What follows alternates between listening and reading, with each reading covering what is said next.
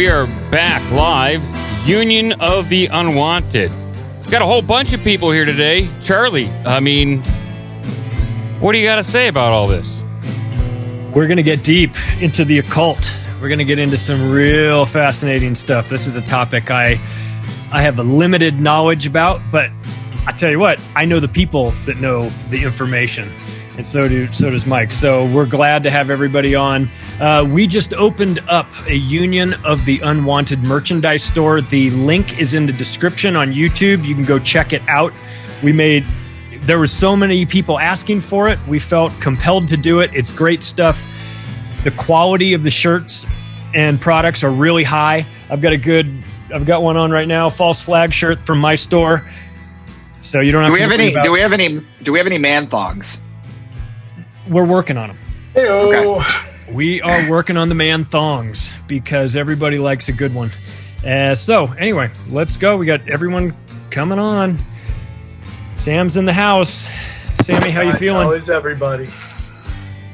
We're good. Thanks for joining, everyone. I don't know what uh, Midnight Mike Chris has told you, but uh, this has been something we've been doing for a little while, and it's uh, had a lot of love and success. And as chaotic as it might seem, it's actually a lot more order. Uh, it's real simple. Uh, if you want to talk, you just either put your hand up or message Charlie, Mike, or myself, and we'll we'll call on you. And it's just a general conversation, and we just go from there. And it's a lot of fun. And I've had most of you on my shows, and uh, or you've been on mine, or or Charlie's or Mike's show, and and Ricky, who's normally with us, and we'll uh, just have a fun conversation. You know, the topic is the occult and all that stuff, and I can't wait. Uh, a- A big announcement: Bishop Larry Gaiters has has blocked me on Twitter, which I don't know what I did, but I've been, I've been blocked by Bishop Larry Gaiters. So enjoy that.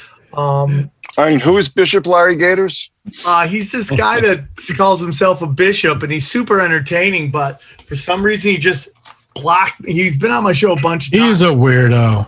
He is a He is a weirdo. weirdo, but but he's an entertaining weirdo, and that's coming from an entertaining weirdo. Okay, so I mean, but it's uh, kind of interesting. I mean, you got to be. It's like different. It's like there's sane weirdos and there's insane weirdos. You know? Like, Yeah. he's like, uh, like he's just uh, he's super weird. And I had him on my show, and then like the, the the day after he was talking shit about me. I'm like, yo, I've never had a guest come on my show and then talk shit about me the day after. But yeah, I, he's nobody to worry about. So, uh, I yeah, I agree, dude. I, it was just funny. It's it just it was like Johnny was so pissed, and then he's like, he blocked me. I'm like, what? And I went to him, he blocked me and everybody on the show. I'm like, damn.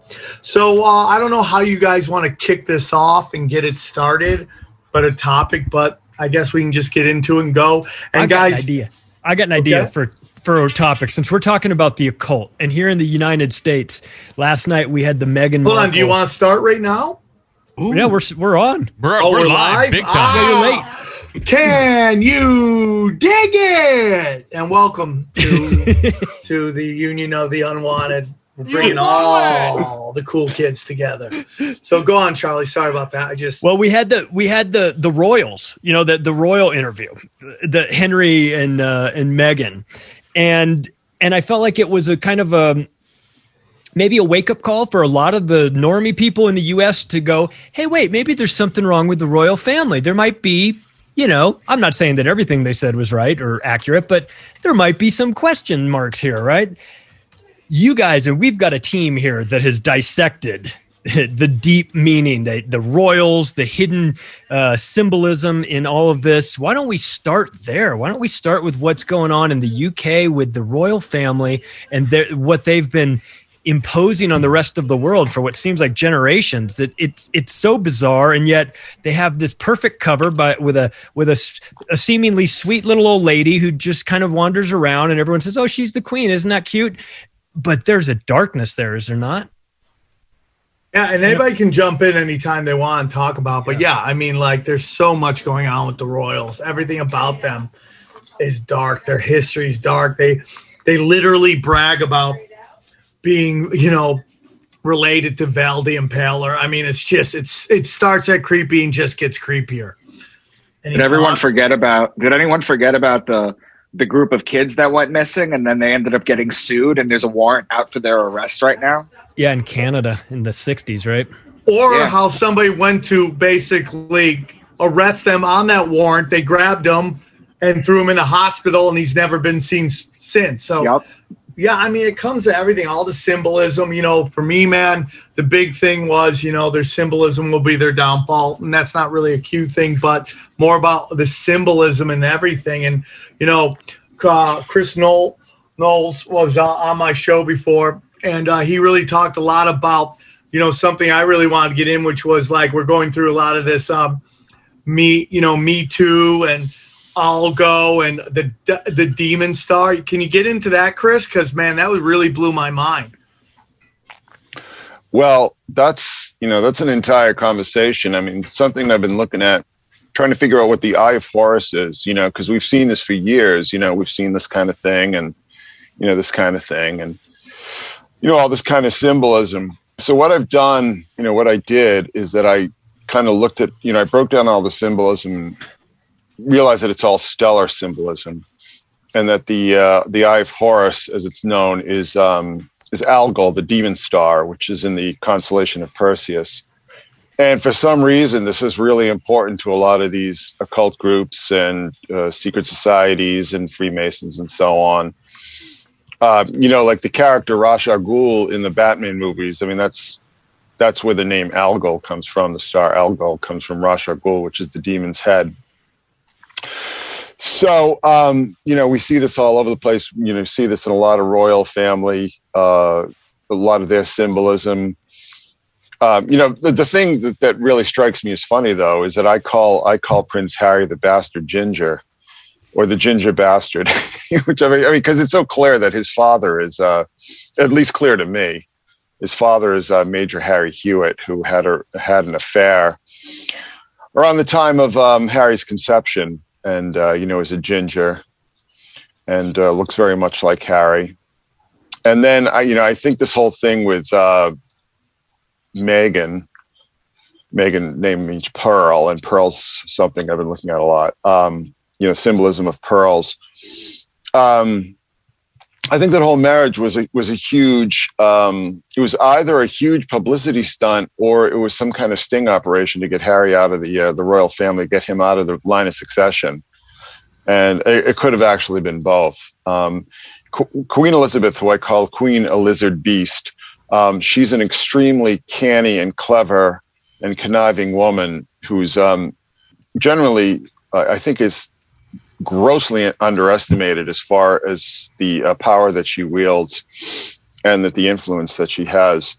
So I, I think that this whole thing, I don't know if it's actually going to hurt the um, the Royals. I think it's just going to add to their mystique. You know, people sort of love like you know these worldwide villains, which you know you can certainly ar- argue the the Windsors are.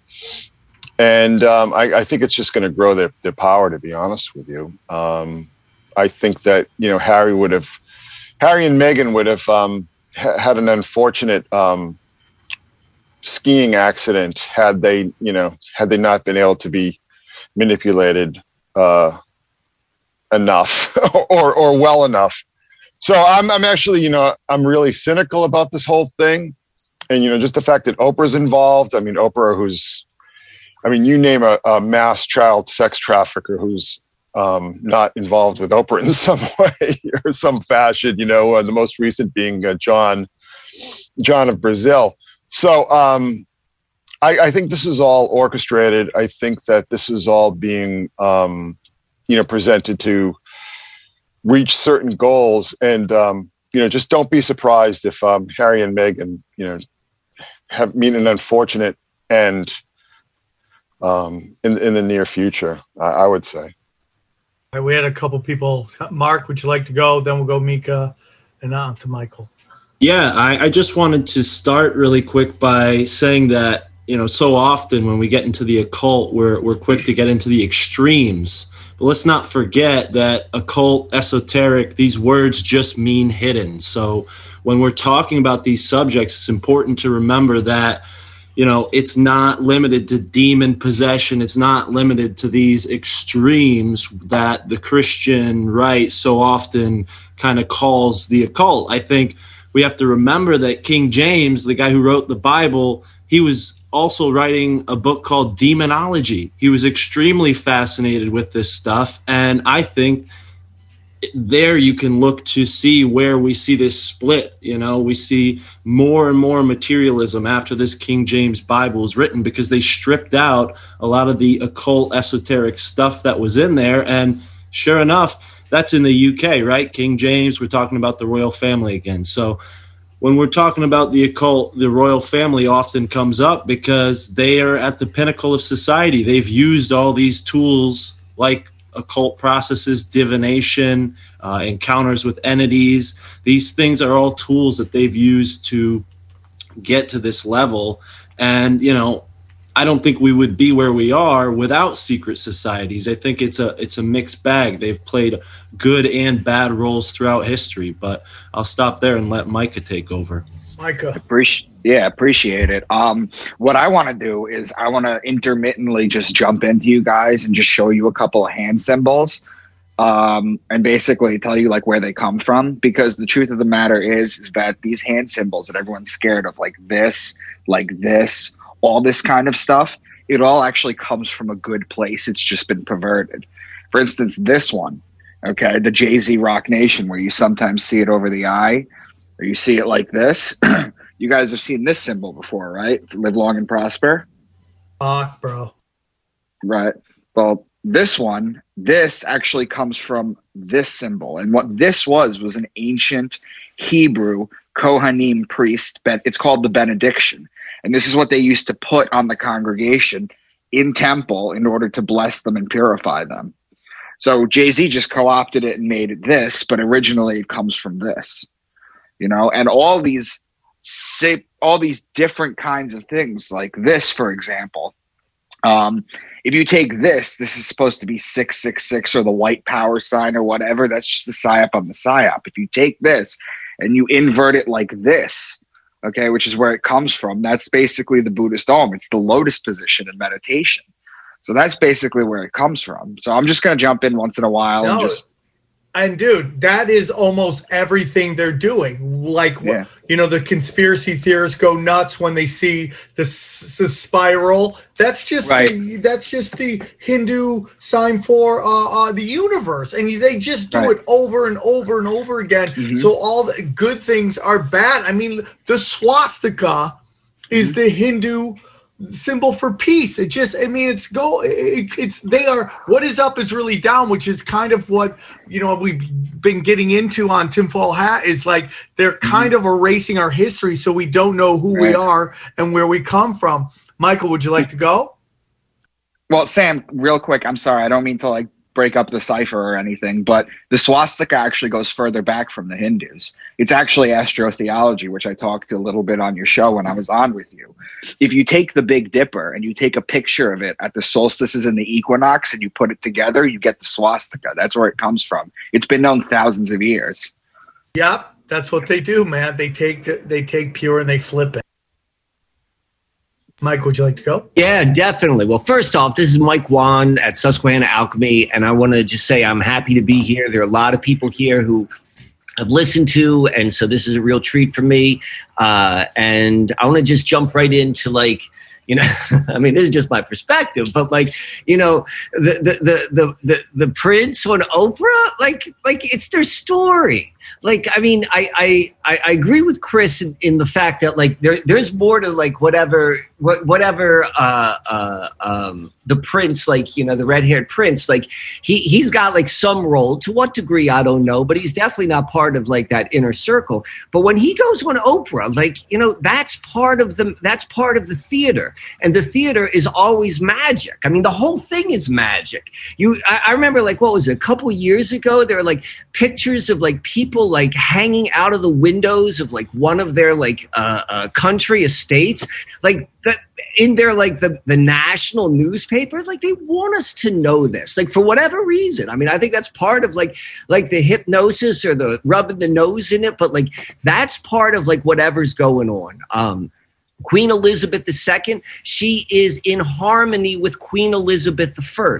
Queen Elizabeth I was the predecessor in the setting up of King James. Like uh, this is all like this this 400 year period when she came in, like she was like completing something that began 400 years ago. So like this is like like uh, I mean the, the whole thing, like all of it, like we're so in, ingratiated with this theatrical magic, with all of these different elements of it. Like you know everywhere we turn around, we're looking at it. Now, the last thing I want to say though is like to understand like their the the the nature of these individuals is like just the whole Jimmy Savile case. Like as soon as you go and like you actually see like this is true. Like this seems to have been like understood by everyone. And you put that in context with like all of the other stories that are put out of like, you know, the good guys who are put in our American media and and like how they're actually like monsters behind the scenes like like that that's you know the proofs in the pudding that's the world we live in those are the people who are telling our stories oprah's best friends with with john of god like i mean you know did everyone happen to see everyone happened to see oprah's uh, ankle monitor sticking out of her boot today no. Stop! Stop! No, I'm really? serious. Yeah, oh, you, I, it's it's it's in a boot. It's in a boot. You can clearly see the head of the monitor. Who? What? There was you someone. Know, there was someone else this week. I think it was Romney. But someone on that level who just was uh, uh, initiated into the Black Eye Club. Yeah, yeah, yeah, yeah.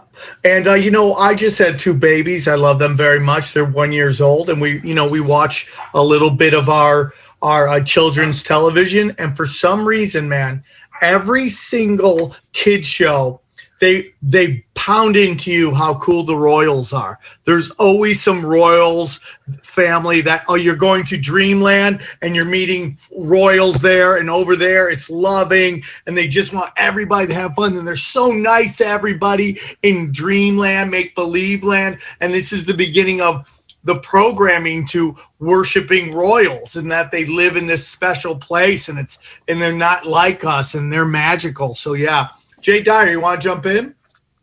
Sure. Yeah, I was uh, just thinking back to a couple things I put in the beginning of my book, which actually did tie into the British elites because they're on record as actually having uh, eyes wide shut style parties. There, if you can see in the bottom, there's there's Prince uh, uh Harry or Prince, Prince uh, William, excuse me, and then you've got all of the uh, same heads of uh, people at that party, they're also heads of Masonic lodges. So the, the World Freemasonry is, of course, for many centuries been headquartered in London. Uh, you can go visit the place. It's, it's pretty well known. And that's because it functions like a secret, uh, like an intelligence network. So there's a, there's a close parallel between the way intelligence networks operate and the way secret societies operate. And this goes all the way back to John Dee, right?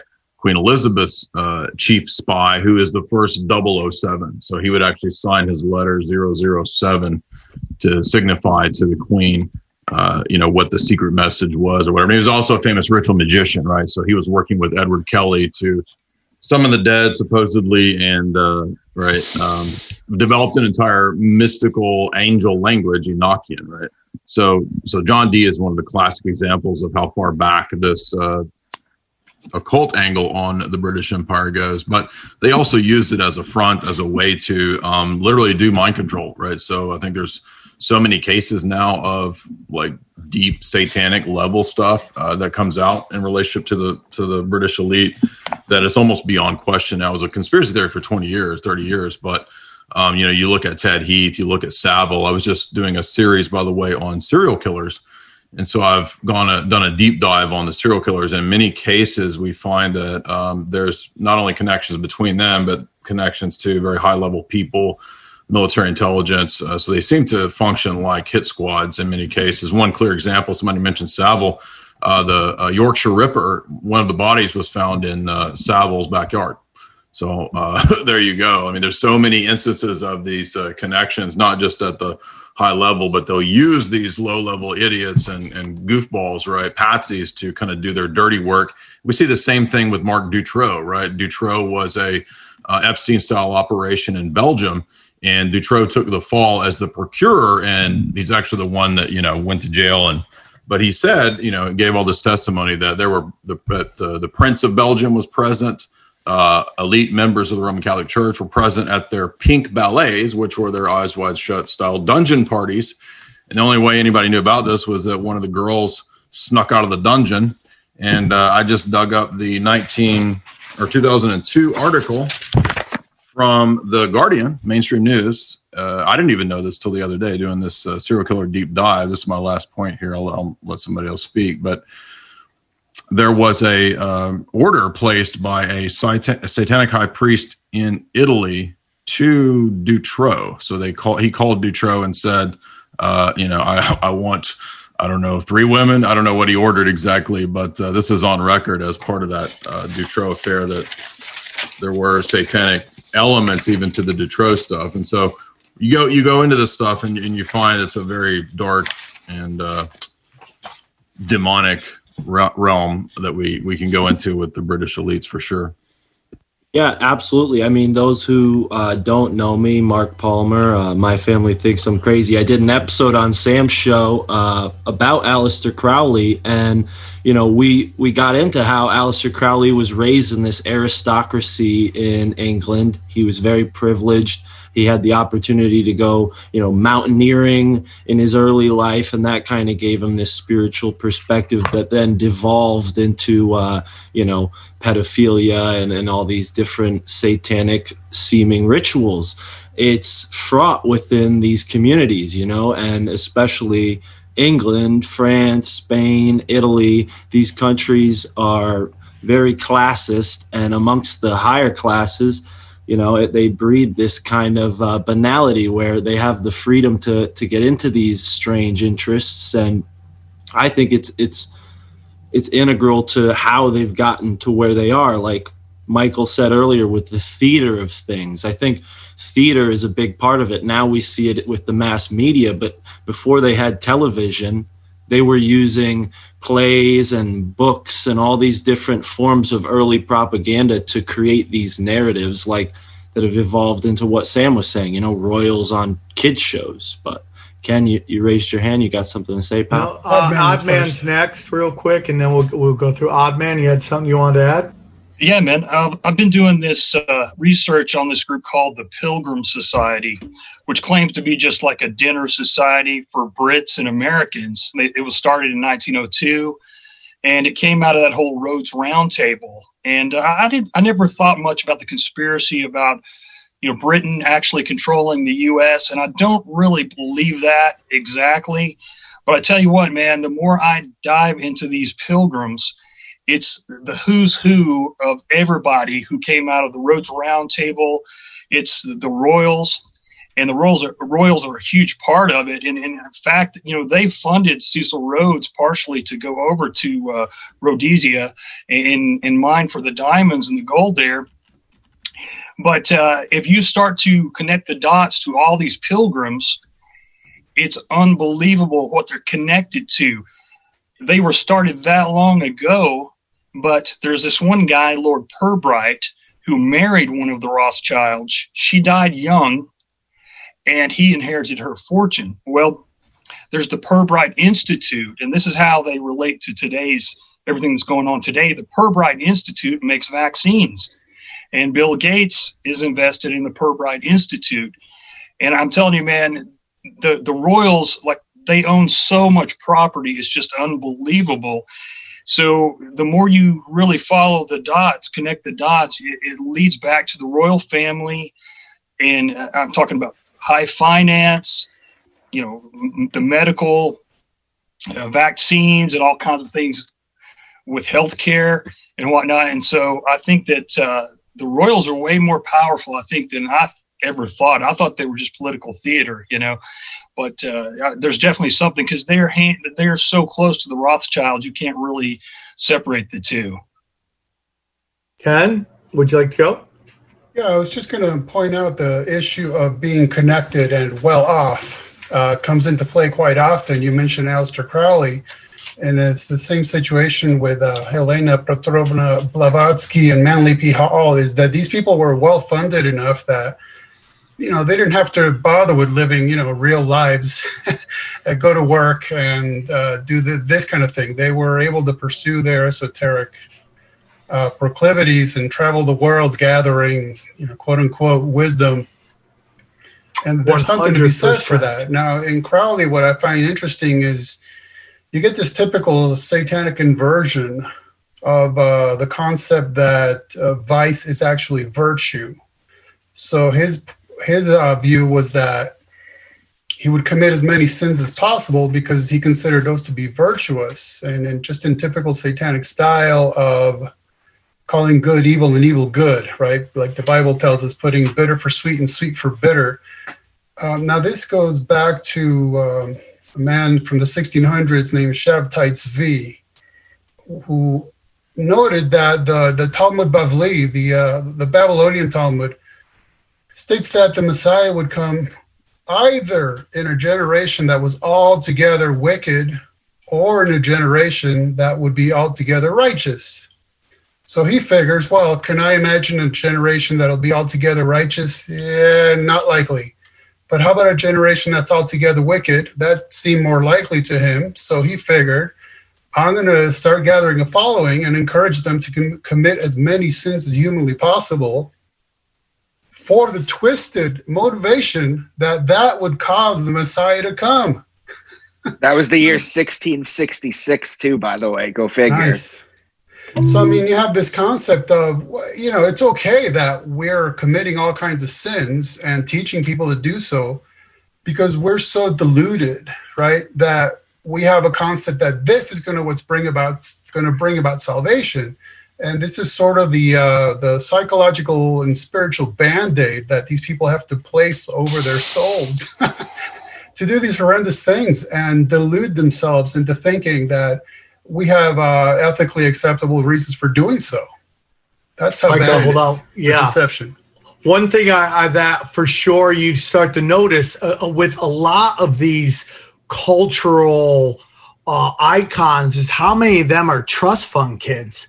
How many of them? I mean, even going back to Buddha, right? Buddha was a rich kid who just like I gotta go find pain, and he went around to try to find some pain. You know, Aleister Crowley, same thing. And then you know when Mark was on my show, he brought up you know we just heard about how uh, Jimmy Savile had, um, you know, a body found in him. You know, Aleister Crowley bragged about hooking up with one of his housemaids and getting caught, and she had to become a hooker, and she was one of the victims of Jack the Ripper. And it's just like you see, I mean, it's the exact thing that Malcolm X and and uh, the Unabomber talked about about how like, There's- super also- white. What's that? Go on. I'm sorry. Go ahead. I thought you were done. Oh no, just Malcolm like the super super white liberals are like dangerous because so someone said it earlier. They don't get, you know, hope and idealism fucked out of them by life. That's a big part of life just taking a beating and like kind of getting adjusted. That's why when I hear everyone's like, I want 16 year olds to vote, I'm like, they've lived no life. They know nothing. If they, we want them voting on best video game, I'm for that. Anything outside that, wait, I, wait till you're like 30, then you can start voting. I don't want to hear anything about it. Okay. But uh, yeah, man, I mean, we see these are rich kids. I mean, if you want to take a look at Nick Kroll, and the things that like Nick Kroll's show, Nick Kroll's a part of, what his dad was a part of. It's like more rich kids, man. Just more and more rich kids. All these people on television. I mean, the Emmys have just eh, the Emmys, the Golden Globes have just become like rich kid circle jerks, man. They're just like, hey, we went to private school together. Let's give each other trophies, and we're we're winning participation trophies. That's what it is, man. And I think that's a big problem with Hollywood right now. They've been exposed that they're just circle jerking each other and nobody wants to be a part of it anymore. Micah? Hey, so Sam, I wanted to tell you a quick story. I've been meaning to email it to you, but I've just I've been doing a podcast or two or three every day. Um, when I was on your show last, uh, after it was done, I had a 32nd degree Mason reach out to me, and he told me that he had never heard the information that I had given before. He had never heard it before, and since then, my local Masonic chapter has been like pursuing me hard to join. So I thought I'd throw that out to this group. Dude, go wanted get- undercover. With No, a name don't do- like oh, Dank, no, he's this- already undercover. Come on, you think that's a real last name, Dank? Chris, you So I have something to say? yeah. Yeah, I did. Um, I'm not sure. Was it Ken who who uh, talked about the Sabbateans? Uh, in 1666, Sabbatai Zvi. Um, the interesting thing about that is that his teachings were not in any way uh, original. It goes all the way back to a, uh, a teacher from um, Alexandria, Egypt, during the second century named uh, Carpocrates, who had a sect called the Carpocratians. I'm sure Jay knows all about this, Jay. Um, I'm sure Jay might be able to speak to this uh, in greater detail, but they, um, it was also this whole idea of salvation through sin and um, somehow purifying the body through sin.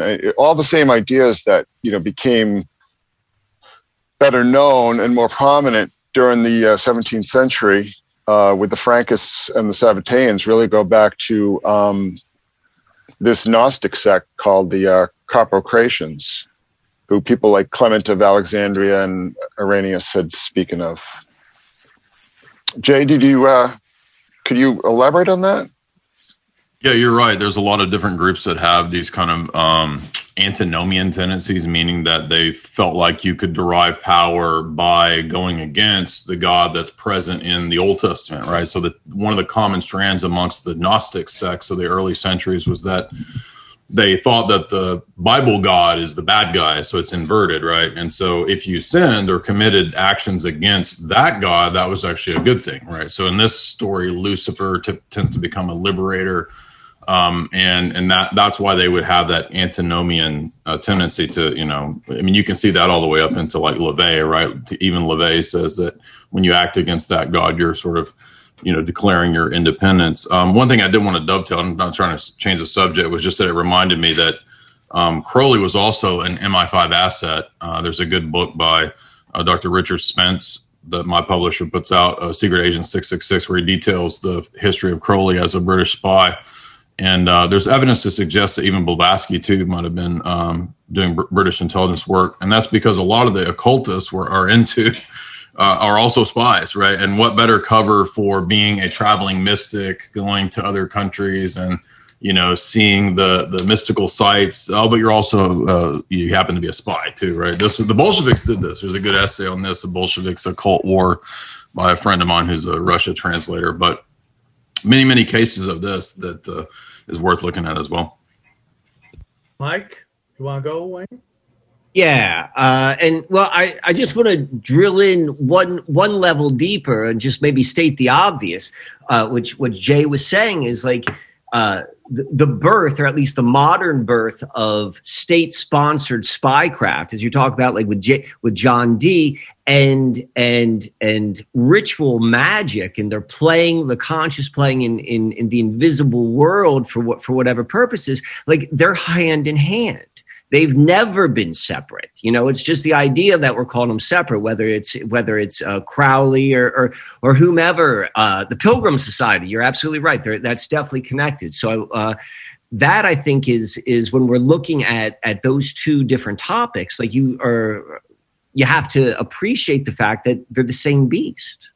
Well, can I add one, one? I just remembered um, good example of, of British intelligence and the occult connection is uh, the Berkowitz uh, Process Church connection, right? So the Process Church comes out of England, and if you read the backstory of that, the Process Church appears to have connections to British intelligence when it started and then it's a commonality between both Manson and Berkowitz. The members of the Process Church appear to be involved in both of those events. So, and Cropsey on, on Cropsey on Staten Island as well. There was a tie-in with um, because of for, for some bizarre reason, uh, what's his face, uh, De Grimston was living on Staten Island at yes, the time. The, Yes. That guy got around. See, I, I, I did some writing on this, and I wrote about this in my, my recent book, The Endless American Midnight, because I'd looked at the um, the process, and what they really struck me very strongly as, uh, and this is just purely opinion for legal reasons,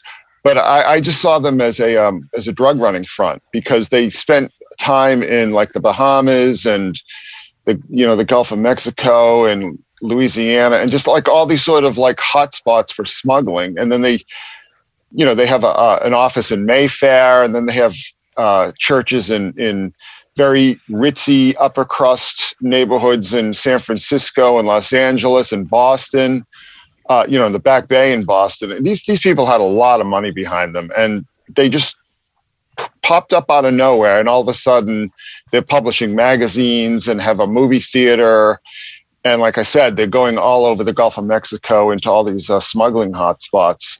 So I, I think that you know there's a you know, just in a, this is something else that Jay can speak to with greater authority than myself, but there's, you know, a tremendous crossover between uh, these occult groups, intelligence, and uh, drug rings, drug smuggling.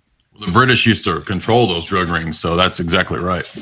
Well, you know, and let's not let's not forget it. It was fashionable in that time to be in intelligence if you were of a certain status, right? And and that's how intelligence operated because these uh, you know notable people were the type of people you were gathering intelligence from. So naturally, if you were going to these wealthy parties and in these wealthy circles, you might get recruited. And as intelligence evolved to be more reliant on technology, we're seeing you know more propaganda and the you know gathering of our private information in our own homes and pockets, but and, and less and less of this interaction with the the wealthy unless you look in like the entertainment industry. So it's kind of evolved from that where people were just traveling around, you know, this kind of 19th century, uh, you know, around the world in 28 days type thing.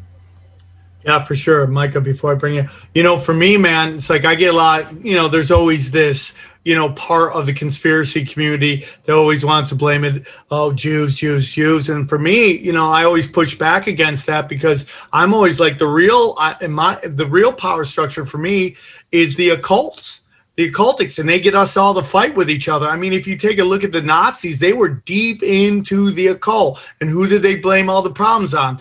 The Jews. And I think that is the exact same thing going on right now. If you take a look at Jeffrey Epstein, you know, everybody pushes this, oh, he's Mossad, he's this, he's that. Well, Mossad to me is just like CIA and just like MI6. And it, I just think they're an extension of the Jesuits, which is part of the Roman Catholic Church, which is deep into the occult, man. And these guys who walk, you know, I always say that these these people walk around with these, you know, Judaism, Christianity, Muslim, they walk around with that mask on so they can walk amongst us because they couldn't come out and just say, hey man, I'm into dark arts occult that, you know, involves pedophilia and child sex trafficking. You know, I mean, like, take a look at the Woody Allen doc that's going on right now. There was a concerted effort to protect that guy at all cost, at all cost.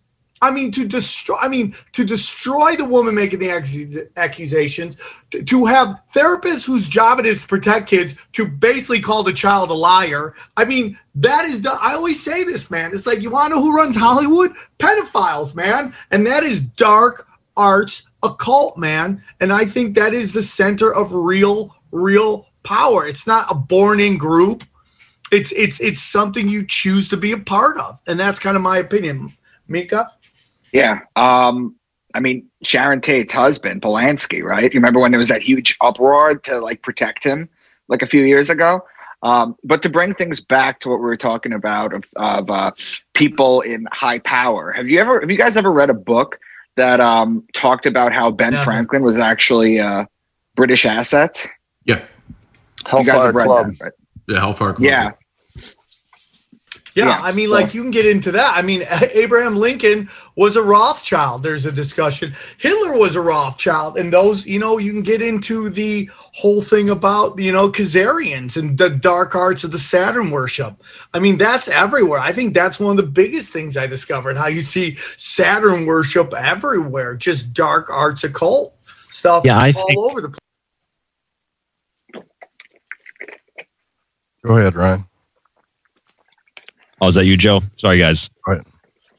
Yeah, I wanted to make a couple of comments. I made some notes here, and first of all, I wanted to say that it's really great to talk with you guys. I've listened to some of you before. Uh, I want to note on the subject of Nazism and the question of Jews. I don't think that that is a subject that can be written off one way or another as being a matter of simply hating Jews or simply defending that the Nazis had a reason to hate Jews or didn't have a reason to hate Jews. I think that's a way simplified version of events. if you read about that period of history, the German government, I think one of the biggest problems was their interactions with the British. And the German military, the German economy was so powerful and so strong at one point that after World War II, when it was decimated throughout the Weimar years, which were just years of cultural depravity and what essentially was Marxism and the uh, filtering over of the Bolshevik Revolution into Germany, Hitler came to power and tried to restructure the German government. And they did so without a lot of financing from big banks. And the threat that the German military and economy posed to the rest of the world, especially to Britain, caused a lot of, of course, uh, issue with the British government. So the British government, and there's a long, long story here, but the British government uh, and even Winston Churchill himself said that the war was not fought against Nazism, it was fought against the German people and German industrialization. And I think that if we get to the root core of all wars, as I'm sure most of you know, it has to do with money and it has to do with big banks. And today we know those big banks as the World Bank or the International Monetary Fund. And I think it's really the money changers at the end of the day, those tentacles that reach into every single country, small and large alike, that have most of the control over all the aspects of our life in ways that we don't even really think about anymore. We don't typically think about banking as much as we did when we heard about ending the Fed and all of these anti bank movements.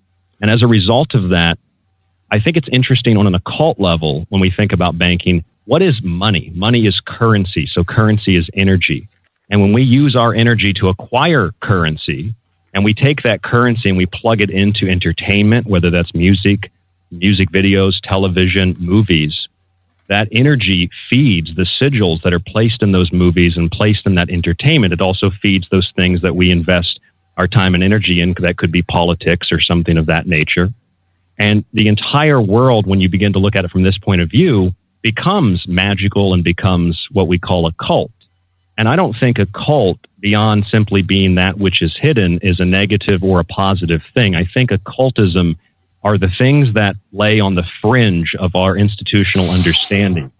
And when we begin to investigate those things that are considered a cult, we realize that people like uh, Manly Hall, for example, and symbols like the Eye of Horus we were talking about earlier, these are not dark symbols. They're not really even light symbols. They're symbols like any other symbol that when somebody uses the symbol, they have an intention in using that symbol. Others have a perception of that symbol. And those who use it for nefarious purposes understand how to manipulate that energy. And so I think we need to be careful when we simply write off or we simply accept something based on a term or based on an association, because I think whether you call it Satanism or not, that feeds dark forces and that feeds things that even if they're light, we fully don't understand them. So I think we need to be careful throwing words around like that. And I think that in order to understand the essence of what we're trying to understand collectively here, there's a lot of great minds in this conversation. I think we need to do so with a little more caution and a little more um, structured uh, analysis rather than simply using a lot of buzzwords because it sounds good and it gets media attention in the world of what we do. Okay, I, I, understand what you're saying. I, here's my problem with it. What you're saying right now is it's very much analytical looking at it.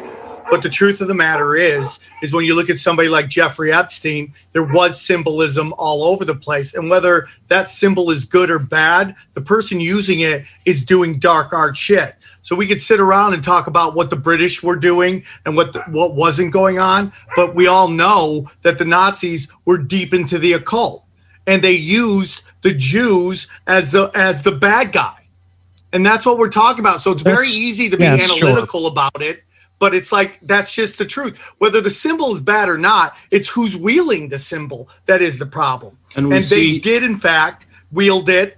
They they made everybody think the Jews were up to the, were up to no good when there was not, actually a lot more being done.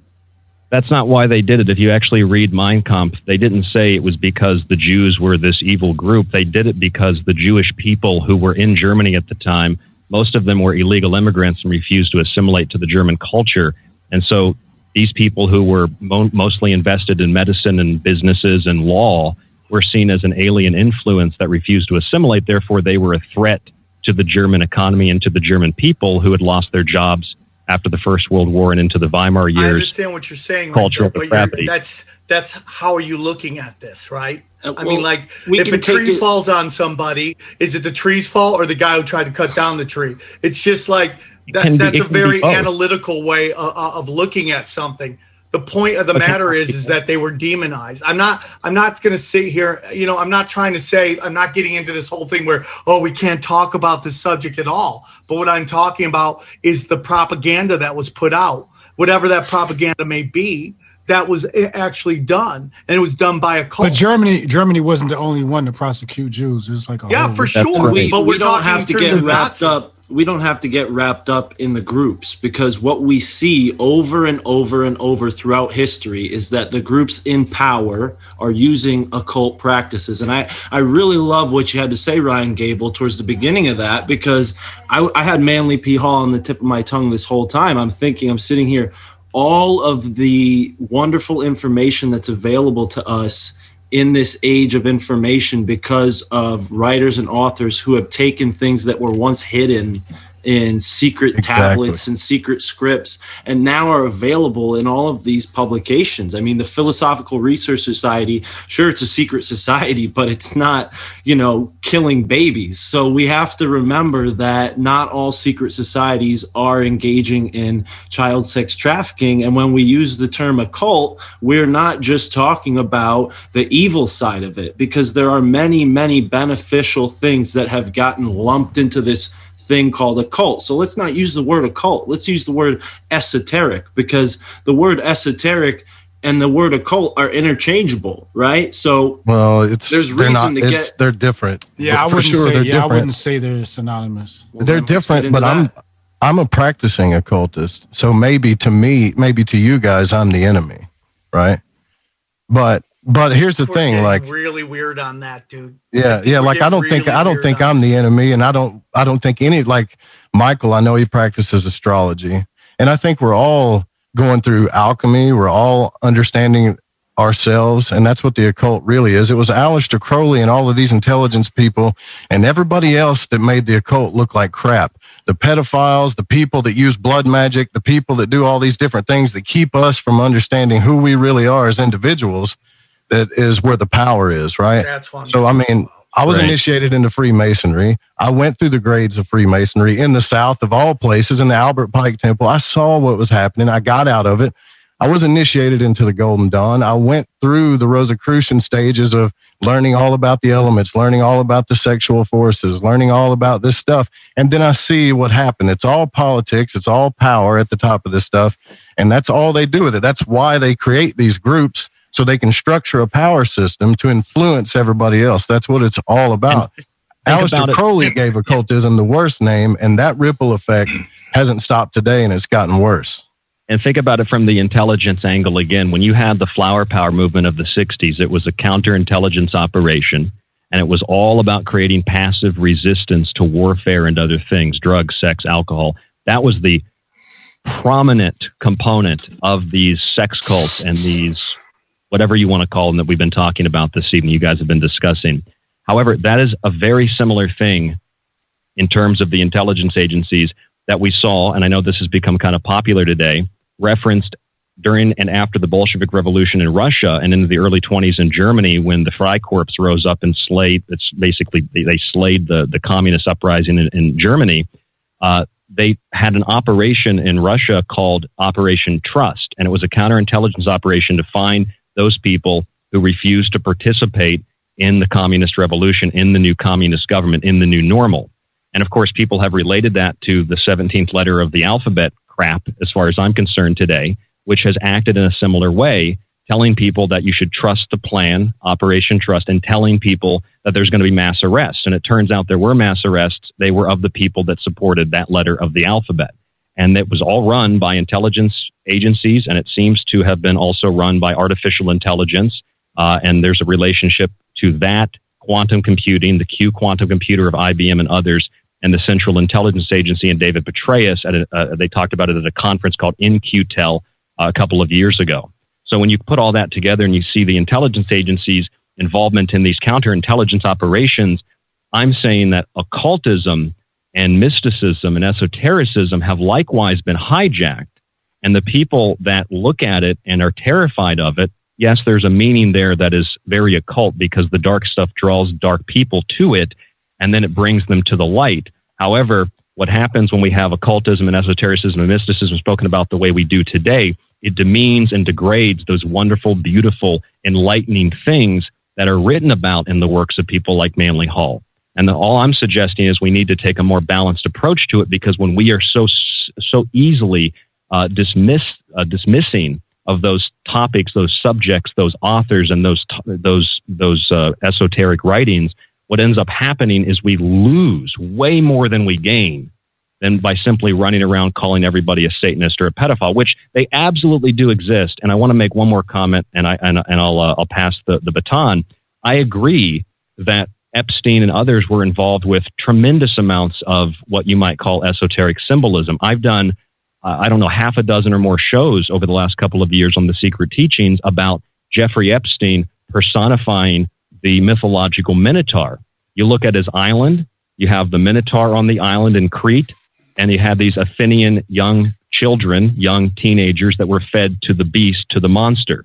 If you look at Epstein's Caribbean island, he has these little boxes and these little squiggly lines around his blue and white temple. Those are representative of the maze, kind of like the maze of the Native Americans, the, the, the, the quest in life that we all proceed through.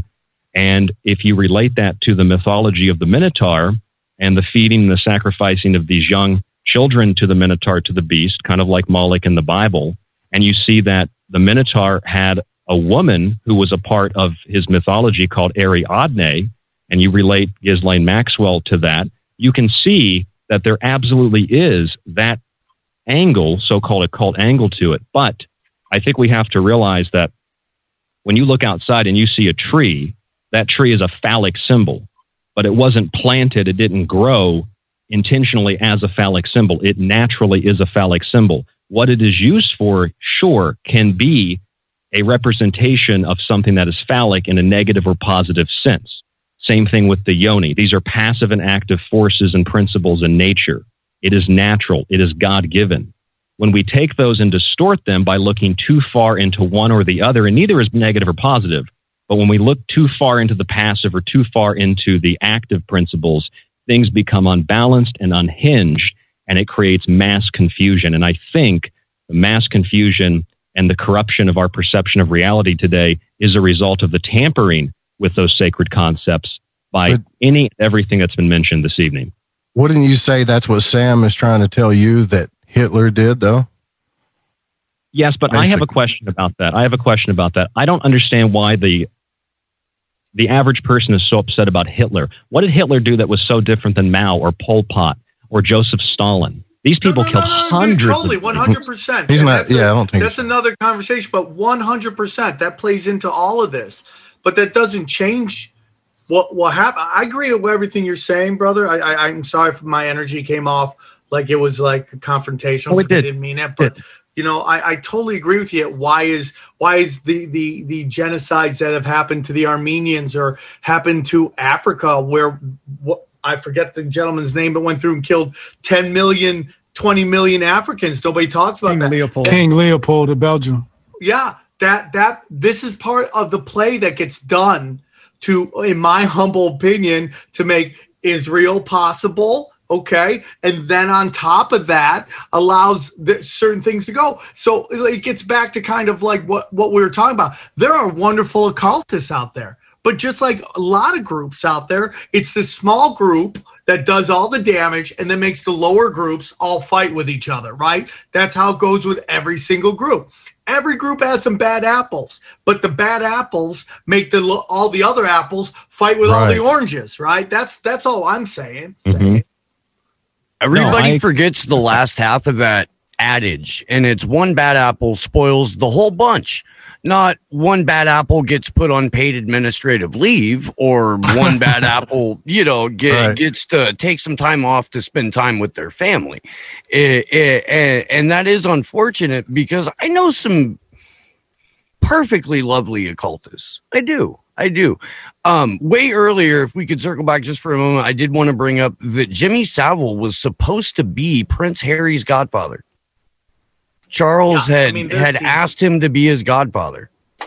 That's just how like deep, sick, and weird this whole thing goes. And what timing? Because I've got an episode of macroaggressions that goes out on Wednesday that's all about Savile. So I mean, and and you want to talk about some some dark shit when when Prince Charles and Diana were having problems with their marriage, they brought in Jimmy Savile to work it out. Like That's so he came bizarre. into like That's so bizarre. That dude is You know, so like, ugly. when your marriage is that fucked up that Jimmy Savile has to come in and fix it, like maybe get a divorce. I don't know. Who Is goes? Give me the sex guy in the tracksuit and the gold chain that Right, looks like that a guy. coked out Muppet. Who does that? He's gonna fix everything. Jim will fix it. Don't worry. I just wanted to jump in real quick. Counseling. I just wanted to jump in real quick with a comment about Hitler. Um, this conversation has been very, very interesting to begin with, but um, Hitler has been quoted as saying that the original Jews were black and that they perpetrated the biggest scam in the world, and he was set to expose it. So how is that not targeting right off the bat? it may be targeting right off the bat, but see, this is my point. I'm not defending or criticizing Hitler or any other group or people.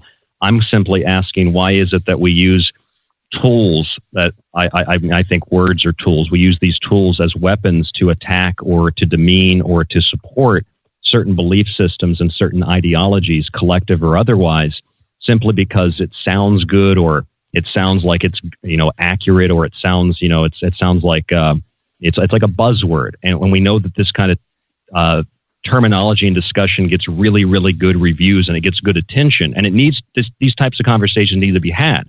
And I don't necessarily agree or disagree with anybody here tonight. I'm just simply trying to look at this from a very very unbiased point of view, and I think that's, in my opinion, doesn't make me better or worse. I just think that that's a better way of doing it because although I agree with virtually everything anyone who's spoken tonight says, I also have disagreements on some of those things. And I think we need to be very, very open to those disagreements. Otherwise, we risk the very thing that we want to to discover and find out. We might call it the truth or whatever it is. We risk demeaning that because we're too quick to isolate what we consider to be the truth when often what we consider to be the truth is just another red herring that leads us astray. I don't know if that makes sense, but that's that's my view. No, no, hundred percent, hundred percent. That does. I, I do understand it. I will say though, is is that you're seeing nowadays in modern day times, you're seeing that the idea of calling someone a Nazi, or and it's been said so many times, but just to bring it up again, calling someone a Nazi or calling someone Hitler, it's it's losing its gravitas terribly to the point where, I mean, I, I eventually it's going to have no meaning to it, and then something else is going to have to crop up in its place. No.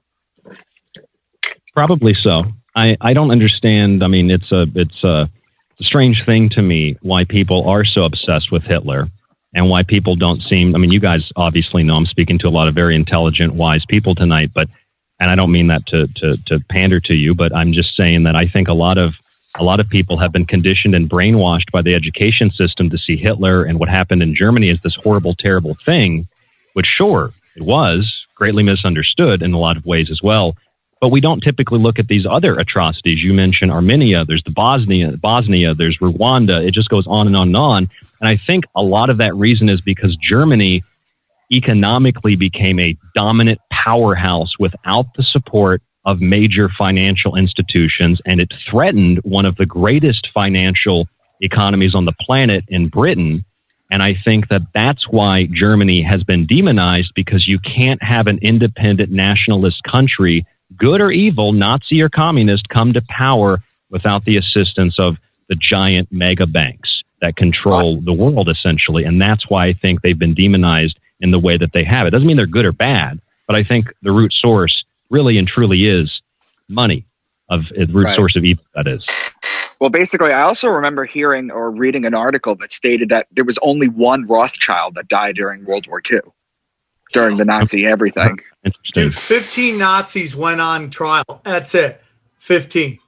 Uh, Yeah, that is pretty crazy. That's, that's pretty nuts. So, that's Ken, would you stupid. like to go? I think there was another reason why the Nazis get a lot of attention. Okay, speaking as a Jew, I can admit that they were quite stylish. I'll give them that much. You know, Thank Hugo Boss made their uniforms. Appreciate that, Ken. He did, By the way, did make while we're while we're at it, uh, I did want to read a quote from G.K. Chesterton. He said, I could do a great many things before I came to definitively antisocial action, like robbing a bank, or worse still, working in a bank. I'm with you on that. You know, I'm with you on that. With OnlyFans going on, everyone's like, "Would you like your daughter to do OnlyFans?" I'm like, "No," but I also don't want her working at a bank or being a politician either, because those guys are scumbags. Do you So- guys do you guys do you guys know about the uh, the German U-boat that transferred war materials at the end of the war to the United States military and government? Did you guys ever read about that? Anybody? U-boat 234. No, I wonder if Hitler was on that on his way to Argentina. They probably transferred other stuff, but see this this is where we get into the occultism uh, that you guys were talking about earlier, and even stuff that relates to John Dee and Edward Kelly and the apocalypse and the end of the world. Because you know John Dee and Edward Kelly were trying to basically bring about and initiate the apocalypse, and Aleister Crowley essentially picked up where they left off. And we know that Aleister Crowley had performed bizarre, these bizarre rituals at Montauk, where we had the Montauk Project, and that's where the TV show Stranger Things, that's what it was based off of. Uh, and we also know that Aleister Crowley had gone to Africa and other places to try to summon the devil, basically. He literally Now, failed at every ritual, every massive ritual he performed. He failed tremendously. Yeah, Tremendous. he was a he was a horrible magician. The guy was just a scumbag, uh, as far as I'm concerned. Um, you, you're right, Joe. Yeah, he was a horrible magician, and, and they've got people worshiping him today, and they sell all the books in the occult section of Barnes and Noble, and that's what people seem to be into because they don't they don't know any better. I didn't know any better. I had I had to learn too, but um, I, I learned this really interesting thing from Jim Marrs when I, when he was alive. We were hanging out at a conference, and uh, he wrote it in one of his books, and it's very well documented. And I just wanted to mention it, uh, and this is one of my last big thoughts tonight. Uh, uh, Unterseeboot 234 transferred a, a number of different things to the United States government. Two Japanese officers, uh, two dismantled ME 262 jet fighters, and a Dr. Heinz Schlick, who invented fuses for atomic bombs. Now, if you studied the history, and this is all about occultism, uh, if you'll let me just briefly explain this. Uh, the United States government had trouble developing a fuse that would trigger in the right amount of time the bomb, the atomic bomb that was being developed by the Manhattan Project. Also, scientists had a very difficult time developing enough and enriching enough uranium to even test a bomb. Now, within a very short period of time after the U boat 234 transferred this material from Germany to the United States government, suddenly the United States had enough uranium to not only test, but to build an additional bomb. And they had suddenly a fuse because Heinz Schlick, the doctor, was incorporated into the Manhattan Project to detonate the bomb. Now, right after this, when we had, um, there's a lot of documentation on this, we had the German military fly these giant uh, Ju 390 aircraft from France to within 12 miles of New York City. They photographed the skyline and they returned back. This was in the Washington Post, even. And they were theoretically proposing the dropping of an atomic bomb on Manhattan. 15 to 17 kilotons would, would have been the, the bomb. Now, the little boy bomb that was dropped on Hiroshima was about 16, 17 kilotons. Robert Oppenheimer even said that that bomb was of German provenance. Now, it's funny, and this is where the occultism comes in, and Crowley and Jack Parsons. We tested the Trinity bomb July 16th of 1945, just a few months after we had uh, top scientists saying we didn't have enough uranium to even test a bomb. You know, uh, we didn't have enough uh, of an ability to build or to test plutonium or uranium bomb. So what they did was the Trinity bomb was detonated at White Sands, New Mexico. When they detonated that bomb, they created an alchemical ritual where they set an empty vessel next to the bomb. And it was just a few years after this, in 1947, that we had Roswell and we had an influx of what people call UFOs or unidentified flying objects. The U.S. government published a declassified memorandum 6751 the day after Roswell, and it talked about how these entities had entered our dimension, and it happened right after the detonating of this bomb. In other words, from Edward Kelly, Edward Kelly to uh, uh, John Dee to Edward Kelly to Aleister Crowley, the usage of the magical formula and the usage of science has been used to instigate and to bring about the apocalypse. And I think we see that in every form of entertainment. And that I think is what we call Satanism, dark occultism, etc. And I think it's an, uh, a compilation of so many different things. We have to take a step back and we have to analyze things in a more balanced and objective way, again, rather than throwing names and throwing words around that, that sound good. That's just my point of view. Before anybody gets too excited about Aleister Crowley, Aleister Crowley's earthly remains are buried, uh, were buried or scattered in uh, a place where cows poop now, which is about 20, 20 miles uh, due west of where I'm sitting right now in Hampton, New Jersey. I actually went out there to the it's uh, his the old Germer estate is actually a, a farm now, uh, a dairy farm. So um, you know, let's not get too excited about Aleister Crowley. I mean, he did die penniless in a in a boarding house and addicted to um, uh, heroin or heroin. opium. So, yeah, yeah, heroin. So I mean, I, I, just I really don't put a lot of stock in a lot of these things. I think that the myths and the, the legends are a lot more interesting and exciting than um, and the reality in some cases. Uh, you know, like people who had said that Jack Parsons and um, L. Ron Hubbard, when they went out into the Mojave Desert to masturbate and wave the swords around, you know, opened up this portal. But yeah, I've always said that probably if if, if portal was open, it was probably you know at the Trinity site in New Mexico, you know, like you saw in uh, David Lynch uh, showed us in, in, in Twin Peaks. The other thing I want to say because I've actually got it going, but um, you know, it, I don't think it's really useful to talk about the occult anymore because there's actually no such thing. The occult was once um, there were all these texts coming in after the Crusades from uh, the Middle East um, you know, of all these, I mean, even things like certain kinds of mathematics were considered a cult. So certain kinds of astronomy, certain sciences were considered a cult. It was all the things that were hidden away from the the, the church at the time. So um, there's nothing occult anymore. Everything is is is available. I mean, any grimoire from uh, you know 12th century France is um, available to everybody with a few keystrokes. So I, I think that the, the, term occult is, is very misleading and, and really almost kind of useless in some ways because there, there are so many, like I said, the, the occult encompassed a lot of things. It didn't just encompass, you know, grimoires and, and demon summoning. It encompassed, you know, like again, certain sciences and things like that. So, um, you know, I, I think a good baseline to start with is just kind of look at like what what are people's actions? What do, what do people do with the, this information? What do people do with um, you know certain art forms and certain rituals and certain uh, magical practices and so on? And, I think that's just a better place to start because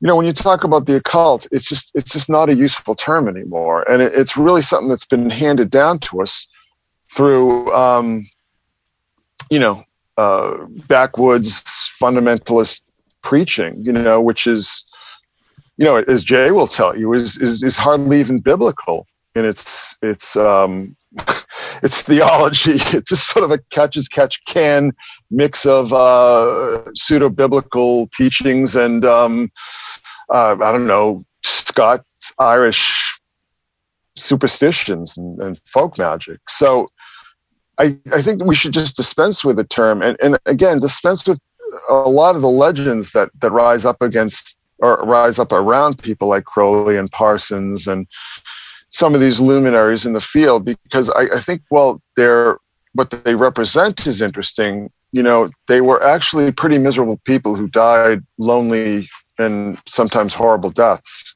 Uh, and, and and that's something that would apply to most magicians, whether they were black or white uh, you know, black and white magicians, not you know, racial, racial. But um, there's there's a certain phenomena that the people who invest their lives into to the magical arts, um, it it doesn't serve them well unless they can find some other channel or, or practice to to lead them away. I, I think that um, I think that the magical arts are just uh, embedded with all kinds of booby traps and all kinds of tricks and traps that lead people astray. You know, even incredibly intelligent people. I mean, we've had magicians. You know, you, you know, talk about John Dee and Paracelsus and Cagliostro and all these people throughout history who are incredibly brilliant people who just completely um, derailed their lives.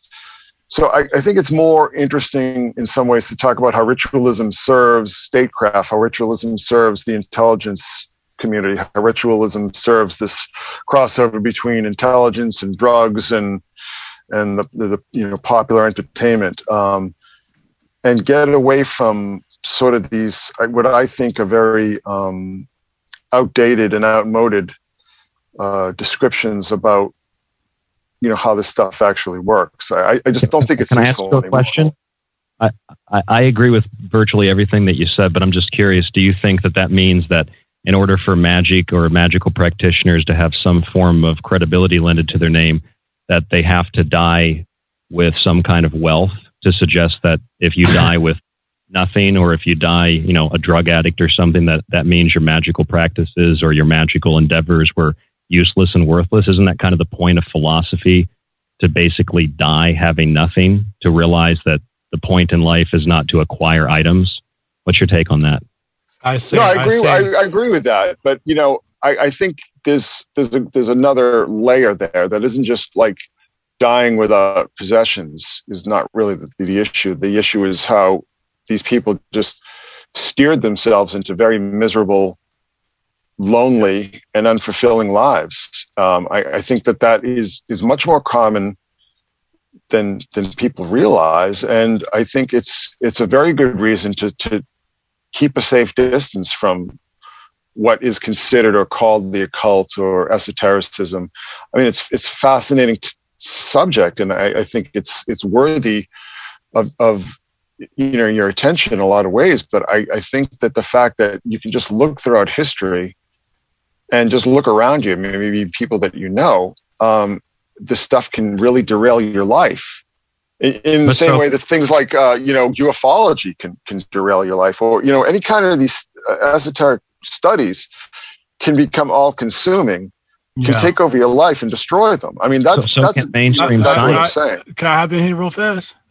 I, I wholly believe that if you consider yourself a, a practitioner of magic or whatever it may be, and you die broke, you sucked at it.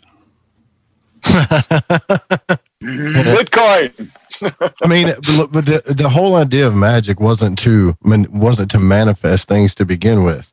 That's what that's what people. And what's the point of nowadays? It? What's the, the point, point of it is to become in contact with your higher self, and this is why this is why people like Crowley and all these other people that died without anything, why they grandstand and make big things of themselves, why they always give spiritual people a bad name, is because most of us don't care about that. How do you measure? How do you measure being in contact with your higher self? Well, that's up to the individual. That's entirely up to the individual, and the entire Western magic system is based on the the Kabbalah, the Tree of Life. What right, after you connect about. after you connect to your higher self, then what? Well, how would I know that? Because I haven't connected with my higher self. I mean, the purpose you, you, to connect. Am I supposed to know the, who God or what God is next? If you connect well, with your higher self, if you connect with your higher self, one plus one equals two. I it's supposed to be a, a, ternary or something supposed to manifest. I, I think that. if you just let me finish, I think to what Chris's point was is that when you get, let's say you're you're practicing the Western system and you get to the solar point of that tree where you do become in higher contact with yourself and you get bored and you're like, oh, well, this is what life's all about. It's really just about love and me making what my own success is and balancing out my emotions, my intellect, my desires, and understanding the masculine and feminine energies in me. Now what? So they get power hungry and they keep going towards the tree and they're like, well, we're going to pass the abyss. We're going to learn more knowledge. We're going to dig in and find out who all these demons are and just keep digging and digging until they lose their child or they become, you know, like he said, there are booby traps in the occult for real. Uh, ask you, you a question? Summon something that you're not supposed to do which is really every one of us. I don't care how you practice it, whether it's Western magic, whether you're an atheist, an intellectualist, or whatever you're doing, every one of us is coming in contact with our higher selves. That's what I believe. And it doesn't matter if you don't believe in anything. You could be a nihilist for all I care, but eventually you're going to have to deal with yourself. And that's what spirituality is all about. I think I should address this really before we, we get into more questions because I agree exactly with what you're saying. Um, I think connecting with your higher self is measurable. I think that there are definitely things that you notice when you take on this alchemical working. You, you know, begin to feel a sense of love. I think ultimately you realize love is the highest force in the universe. And then from there, a lot changes in your life. And I think that, you know, they've manipulated very clearly this uh, occult stuff to seem like it's all darkness when really it can lead you just as easily to to light you know You know, you know, you know. th- Here's what I believe. I believe that the occultists who run the world and own all the wealth have created this great library which many people study and call benevolent occultism, and then they amass nothing. They die broke, and then the next generation inherits the earth, and they're under the same thumb as the occultists because you used your shit. You said, um, I connected with my higher self. All is done. No, all is not done. You've got to produce, you've got to create something, you've got to leave something for the next generation. and that is what occultists do i mean that's And that's why they run the world. well and you're not say manif- we're not manifesting Can I ask? anything. Can I? Can I ask you a question, Mr. Jesus? Sure. Dirt Um, Jesus. How um what do you how do you how do you find that the law of attraction feels into that though? You attract what you want, right? Right, but when you're talking about hitting levels or or doing that, is it the same path that everybody's going on to find the same understanding, or is the understanding different from all of us? I don't get the question. So are we all we're all searching for answers, right? Perhaps. Do you think right, okay. Well, do you think that when you start to go into like the Kabbalah or you start to go into these things, we're all looking at the same texts here? Right? So do you Okay. So do you think that um us seeking the same thing, do you think there's a universal answer for everyone or do you think there's a universal answer? Uh, neither. I believe that this diving into text is partially a waste of time. Okay. I believe that the answers exist already.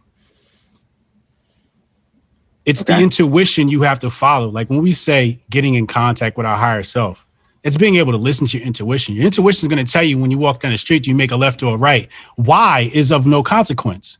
You should just mm-hmm. make that left because your intuition told you to. It's the human mind fault of wanting reason for everything.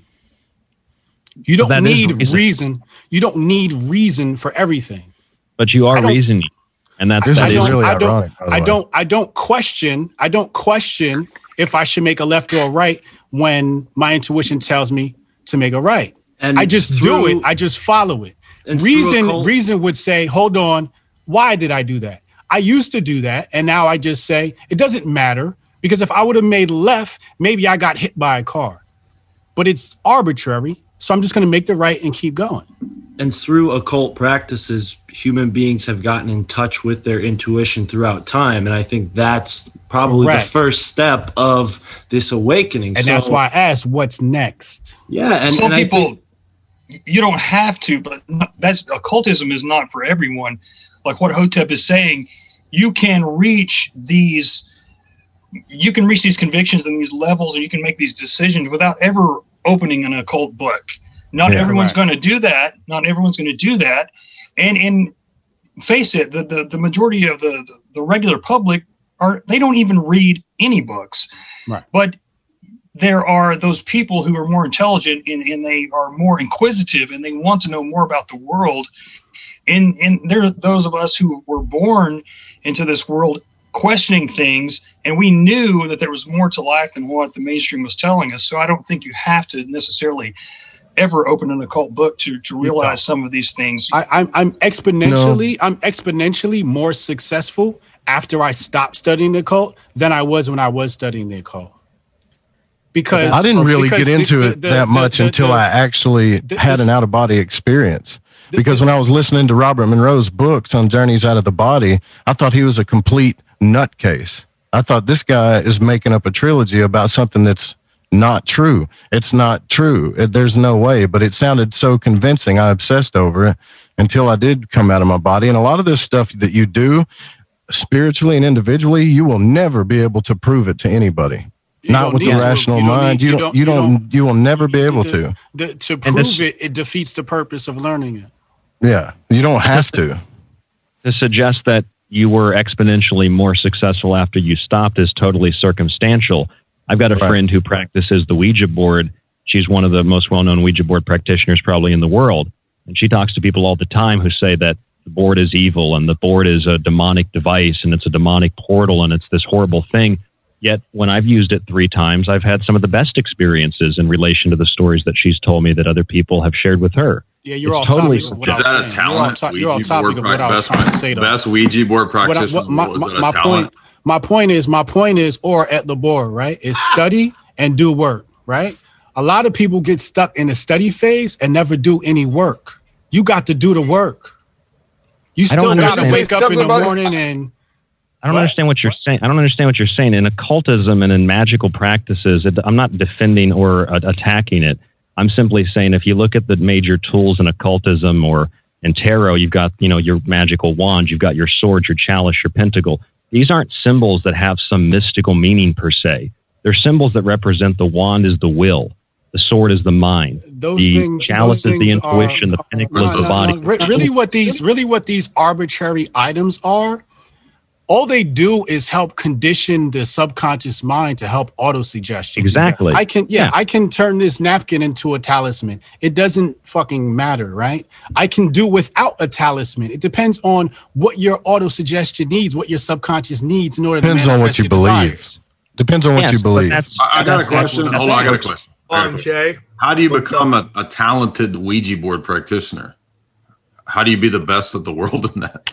Can I answer that, Jake? Jay, you know, I'm glad you brought that up because I was friends with with Tracy Twyman, and um, she um, started getting really into the Ouija board, and she was contacting Baphomet and stuff. And I, um, I remember s- telling her like, you know, maybe this isn't like the best idea you've ever had. Um, she would be do she'd do these like sessions on on YouTube and stuff. And, and uh, unfortunately, we, we know sort of how that story uh, ended. So, um, you know, I'm not saying that the Ouija board is some sort of, you know, great demonic talisman, but I, I just, you know, it, it gets back to what I'm saying. It's like people can really get lost in this stuff, and you really have to have some sort of sense of distance from it. You know, I believe that very strongly, and that's why, you know, I, I, I don't, I don't practice magic. I consider myself a mystic, you know, because I think that magic more often just becomes like ways of, of manipulating mystical powers to, to gain unfair advantage. And, and I think ever- that always ends wished- badly. Have you ever wished somebody to have a good day? Because that's magic. And I don't think that we need to defend or attack magic or any other belief system.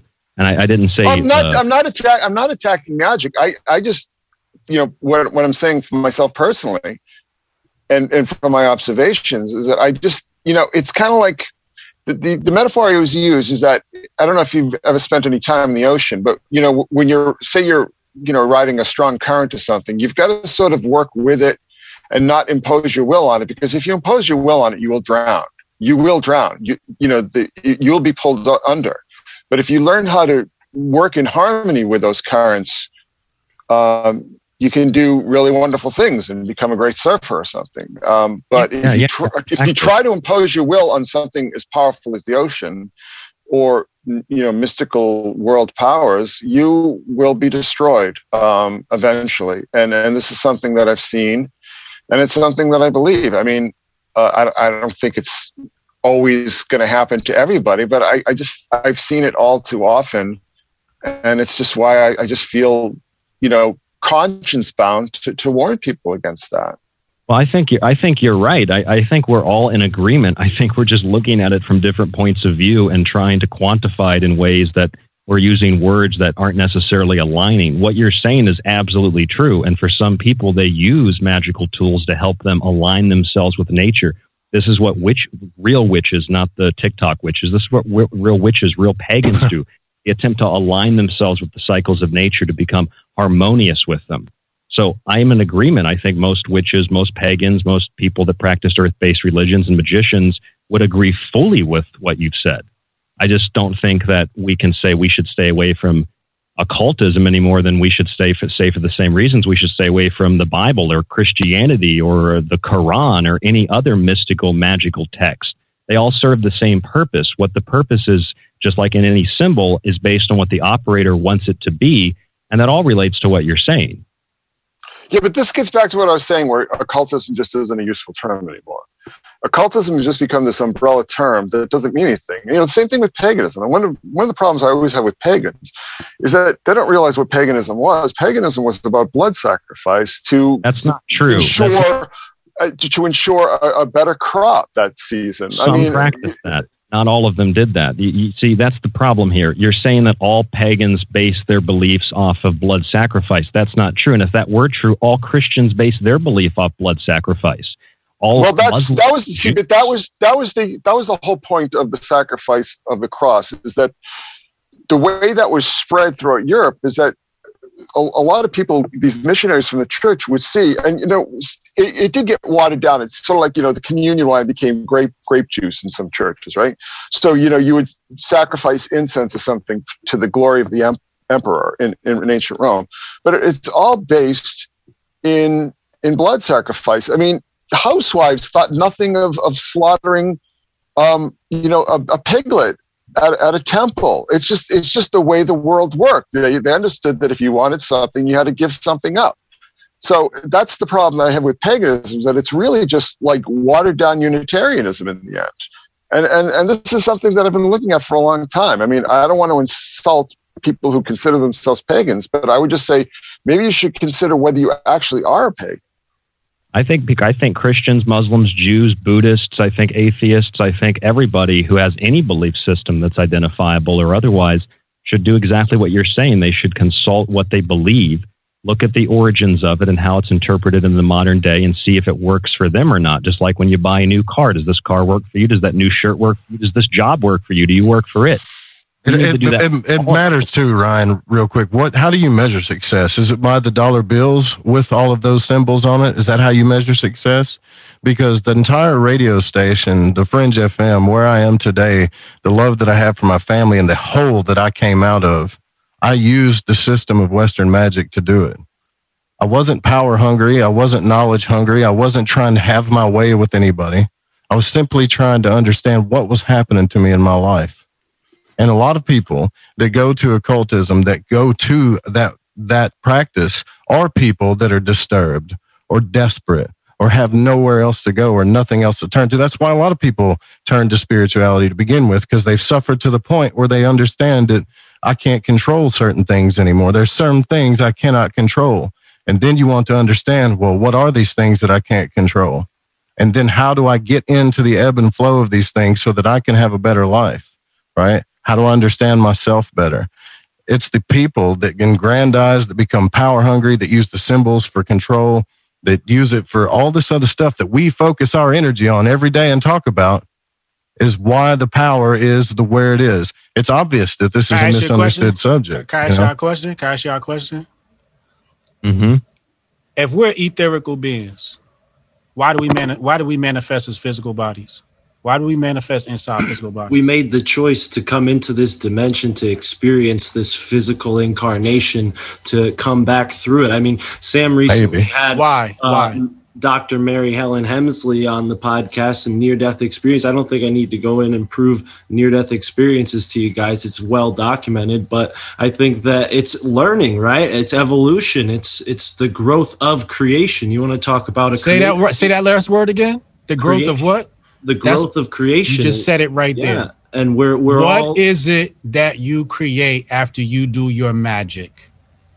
A lot of people come in this world creation. do do do magic and never create a goddamn thing that anybody. But when we're gives a fuck doing magic, quote unquote, doing magic, we're interacting with the subtle energy, the unseen realm. Recently, Michael Wann was on my podcast, the My Family Thinks I'm Crazy podcast. Please, everybody, check it out. It's pretty. That sounds great. like a good name. Uh, Michael Wann and Enough I were plugs, talking about Michael Wann and I were talking about um, this cultural matrix, and that's all we're discussing. We're just talking about this cultural matrix that's overlaid on top of the simulation, and above that is creation is this creation energy. I think michael can do a 10 times better job of explaining it than i can but really what we're talking about here is all dependent on this cultural matrix through which we explain the, The goddamn Saudis created a big ass cube in the middle of the nowhere, and they got people doing circles around that bitch. That's, That's magic. insane. Yes. That's magic. insane. That's that's What dark is magic. it? What That goes is back- Dark it? What is it? What is it that people like us on this panel create that people circle around? Because Well, if you don't think- do that before you die, you ain't did shit. But that's the thing. That is what we were talking about at the beginning of this conversation. The powerful empires throughout history are using a cult. So we talk about the Hiramic Right. Temple. We talk about Israel and everything that's What- going on there. We, you know, the problem I hate with stu- these conversations. Everybody talks about what the bad people do with a cult, and we never talk about what we're gonna do with the occult. That's this is exactly what we're right. doing with the that's occult. exactly right. We need to get into. This is That's what I'm saying. This is the torch. This is the spiritual illumination that thousands and thousands, millions, hopefully, will listen to and thus be inspired from. This is what we're doing, Hotep, because Yeah. we were in we were enveloped into this vessel and made this choice to take on this lesson here on school earth right and part of that for all you know however many what is there 18 of us here right now was speaking our minds and speaking our truth and speaking from our heart because all i am is that i am you know and all that you it- are is i am that i am It's cool to take a balanced approach. There's something to be said, and I can tell you this from personal experience to what Chris is saying too.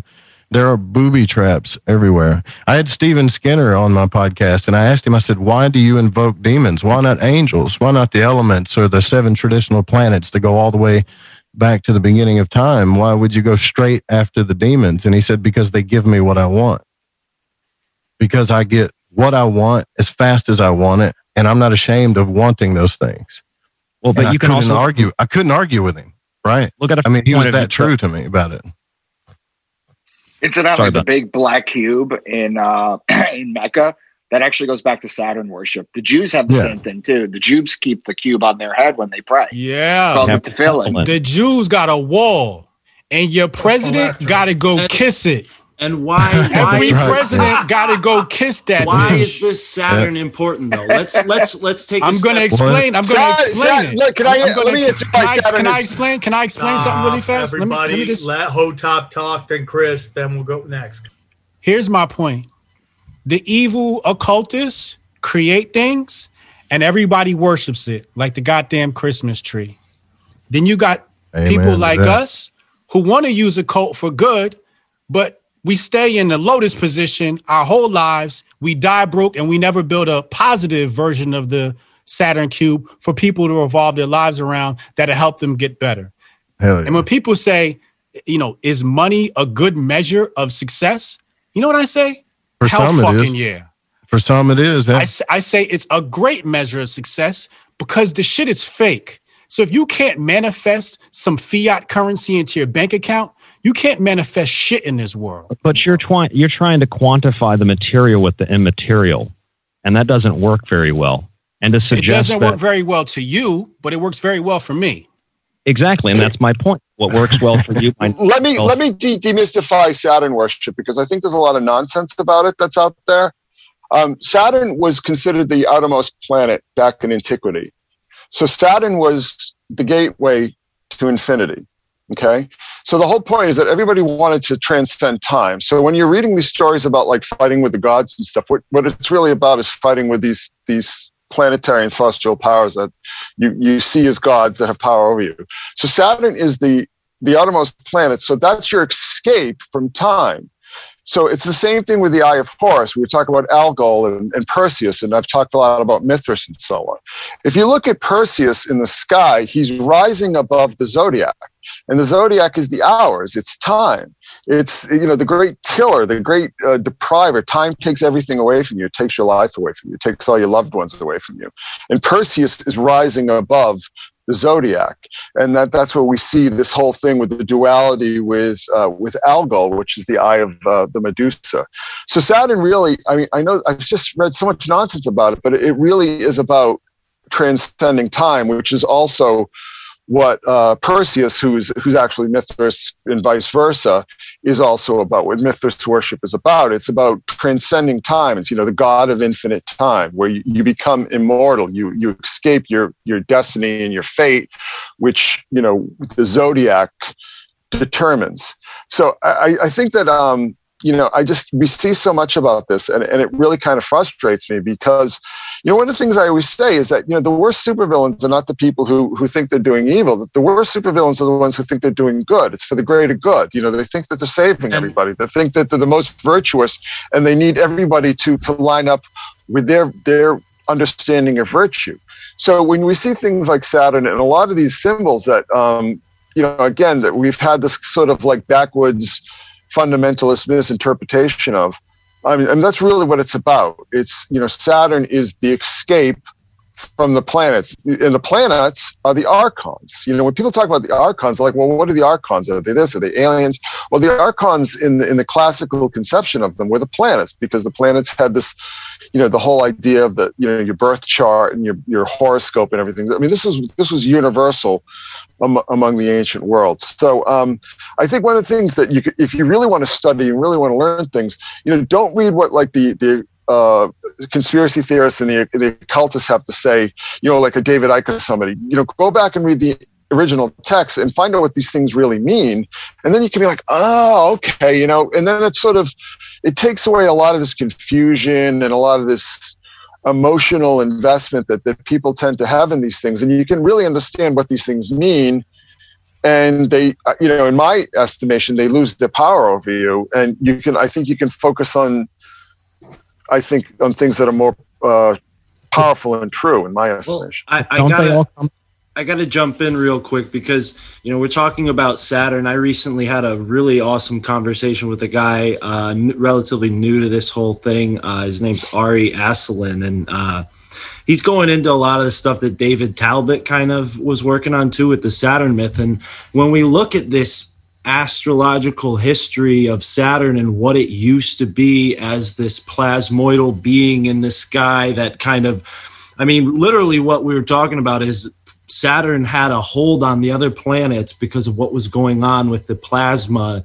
And it actually illuminated the sky and created this kind of golden age that humanity was living in. So if we if they built this rock to you know try to bring back this golden age and now we're all worshiping it and going around it, yeah, I don't think that's a productive thing, Hotep, but I do think it is worthwhile to understand what was going on in the sky at that time. I mean, Micah Dank has a a great presentation on on the biblical symbolism and we see that it's all relative to the constellations and the planets you know? And i think we have well, to see, understand when you talk let me just inter, you're talking about the cube right? The cube is part of pegasus if you if you just look at a star map you know pegasus is part of it's it's a perseid right it's part of the perseus system of constellations. You know, Perseus rode Pegasus, right? Um, if you look if you look at that constellation, there's a square within it. You know, one of the things I'm going to be showing is is showing how a lot of the symbolism in the Old Testament is is stellar and and aligns with these these constellations. So again, this is what I'm saying. It's like so much of this mis, you know mystification of these symbols is part of this process where I think they they have what I consider an unwholesome hold on people's imaginations. You know, whether it's somebody like Crowley who thinks, "Oh, I'm so bad and I'm so evil and I'm making all this stuff happen," you know, he didn't realize what this stuff really even meant because he was wasn't nearly as bright as he thought he was, and and also, you know, people sort of looking at it from that other side and saying, "Oh my God, Saturn's like this big evil thing," where you know, Saturn eating its children, that was time, right? It was Chronos, right? Because time eats us all, right? It destroys us all. And and if you really look at a, a lot of this mystery and uh, mystery school and secret society symbolism, it's about escaping the grip of time. It really is. You know, it's it's gaining immortality gaining, um, you know, this sense of being outside the prison of time. Well, the thing about Saturn, though, that uh, is interesting is the Jews worship their their day of rest is the Saturn day or the Saturday. In fact, Jesus in the Bible he disappears from twelve to thirty. Why does he come back at thirty? It's because the ancients used to say that you're not able to be a teacher until Saturn comes back to the point where you were born. And lo and behold, Saturn takes 30 years to go around the sun. So that's why Jesus came. That's that's not the origin of the Sabbath. Doesn't have anything to do with Saturn. What is it? It comes from the creation week in Genesis one. Doesn't have anything to do with Saturn. Doesn't have anything to do with uh, the planets. It's just the seven day week that precedes the idea of Saturn worship. Yeah, you I'm really listening. can't say uh, it's. I mean, in other words, the words- the word- sounds like Saturn in English. What I meant is You can modern day Jews, to something are- that happened millennia ago. That's just Modern day, modern day, uh, English wordplay. Right. Right. That's all it is. But it's the Saturday. So it's the Well, Saturday. it's modern day. It's modern day magic craft too. Most of the people that practice magic use the seven days of the week to correspond with the seven ancient planets. You know, Mondays, the moon day, Saturn, Sunday. But that doesn't mean it's historically correct. I mean, you have to look at how the calendars were birthed and all this other stuff to see what's historically correct. Uh, I would think, anyways. But I'm not a historian. But I know how magicians use the seven days of the week and what they mean, for sure. You don't have to be a historian. You just have to know English isn't that old. yeah, right. Yeah. I want to really get into something about, and the reason I really like this panel and put and want you know we all put you guys together is like, you know, whatever it is in modern day pop culture, it just seems like it's more prevalent than ever. That there's it's you know there's this push for the symbolism, whether it's positive or negative or whatever you guys want to call it, uh, in our pop culture. Uh, and it's really out there as much as possible. And I just wanted to get what everybody's opinion is. I've done some great episodes. Ken, would you like to t- kick us off on that? Yes, first I'm doing my Queen way up right here. Wonderful. You are the winner Yes. of America's Queen as in Freddie Mercury. Radio I'm just- I'm Gaga. just Come on. Ken. You know I love you, Ken. I'm just joking. No, um, something that I think would pull together a lot of the things we discussed. So, like you're talking about pop culture, and we talked about um, what what we all know would be called the externalization of the hierarchy. Right today, people know more, uh, and I'm going to keep using the na- the term occultism. You'll have to forgive me. It's just one of those things. Um, um, it's we all know that uh, for instance something as every day as a music video or performance nowadays is turning into a magical or occult ritual right it's in our faces and i just wanted to read you guys a quote of something i noted in a book i wrote that's called Aleister crowley's influence on pop culture how an obscure occultist influenced culture from beyond the grave. And here's what I noted there. With regards to his influence on various forms of quote unquote art, Crowley was quite the muse. Amusing? When the great artists of old, from painters to composers et al., commented on their craft, they inevitably made reference to having the goal of glorifying God thereby. Conversely, when the quote unquote great artists of today commented upon their craft, they inevitably make reference to deconstruction, to rebellion, to smashing convention, to breaking taboos, etc. And is it any wonder we end up with that which can hardly be called art anymore, but is more about illustrations of shattered worldview philosophies? And this is what our culture is feeding us and is being fed, is that it's all about destruction. It's all about, I mean, we're we're to the point where we're so fat and comfortable in first world countries that we've attacked reality itself. We've attacked God's creation. We've we've attacked uh, reality to the point of denying that this universe is a real place. Uh, we've attacked philosophy. We've attacked truth. We're to the point that we're deconstructing ourselves in our own bodies by all these things, such as that you can claim to be whatever you are, regardless of the law of identity. You're just whatever you are because that's deconstructed. We're to the point of self destruction at this point in our frenzied rebellion. And why do you think that is? Because we lack a moral code or a moral compass, and you can call it religious, call it occult, and call it magical, call it whatever you want to call it. But when a society lacks that moral direction and define morality however you want, things become depraved and they decay. And we can see this all throughout history. You can use the Roman Empire as an example for various reasons. You can use 1920s Weimar Germany as an example for many reasons. In fact, a lot of what's going on today in relation to transhumanism and in relation to transgenderism all came from 1924 transgender Germany under the Sexual Science Institute of a man named Mr. Hirschfeld, where they started the transgender movement in order to manipulate, brainwash, and degrade the German people like any other culture, not just German culture, just like they did to Russia. You can call it Marxist or communist. I call it anti human. I call it eugenics. I call it genocide. And we see that happening today because we've essentially lost whatever it is that we call God. You can call it a religious God, call it a magical God. When we lose that direction, we lose our purpose. We start tampering with what you said. We tamper with the body. We tamper with the culture. We tamper with reality itself. Things begin to break down and fall apart.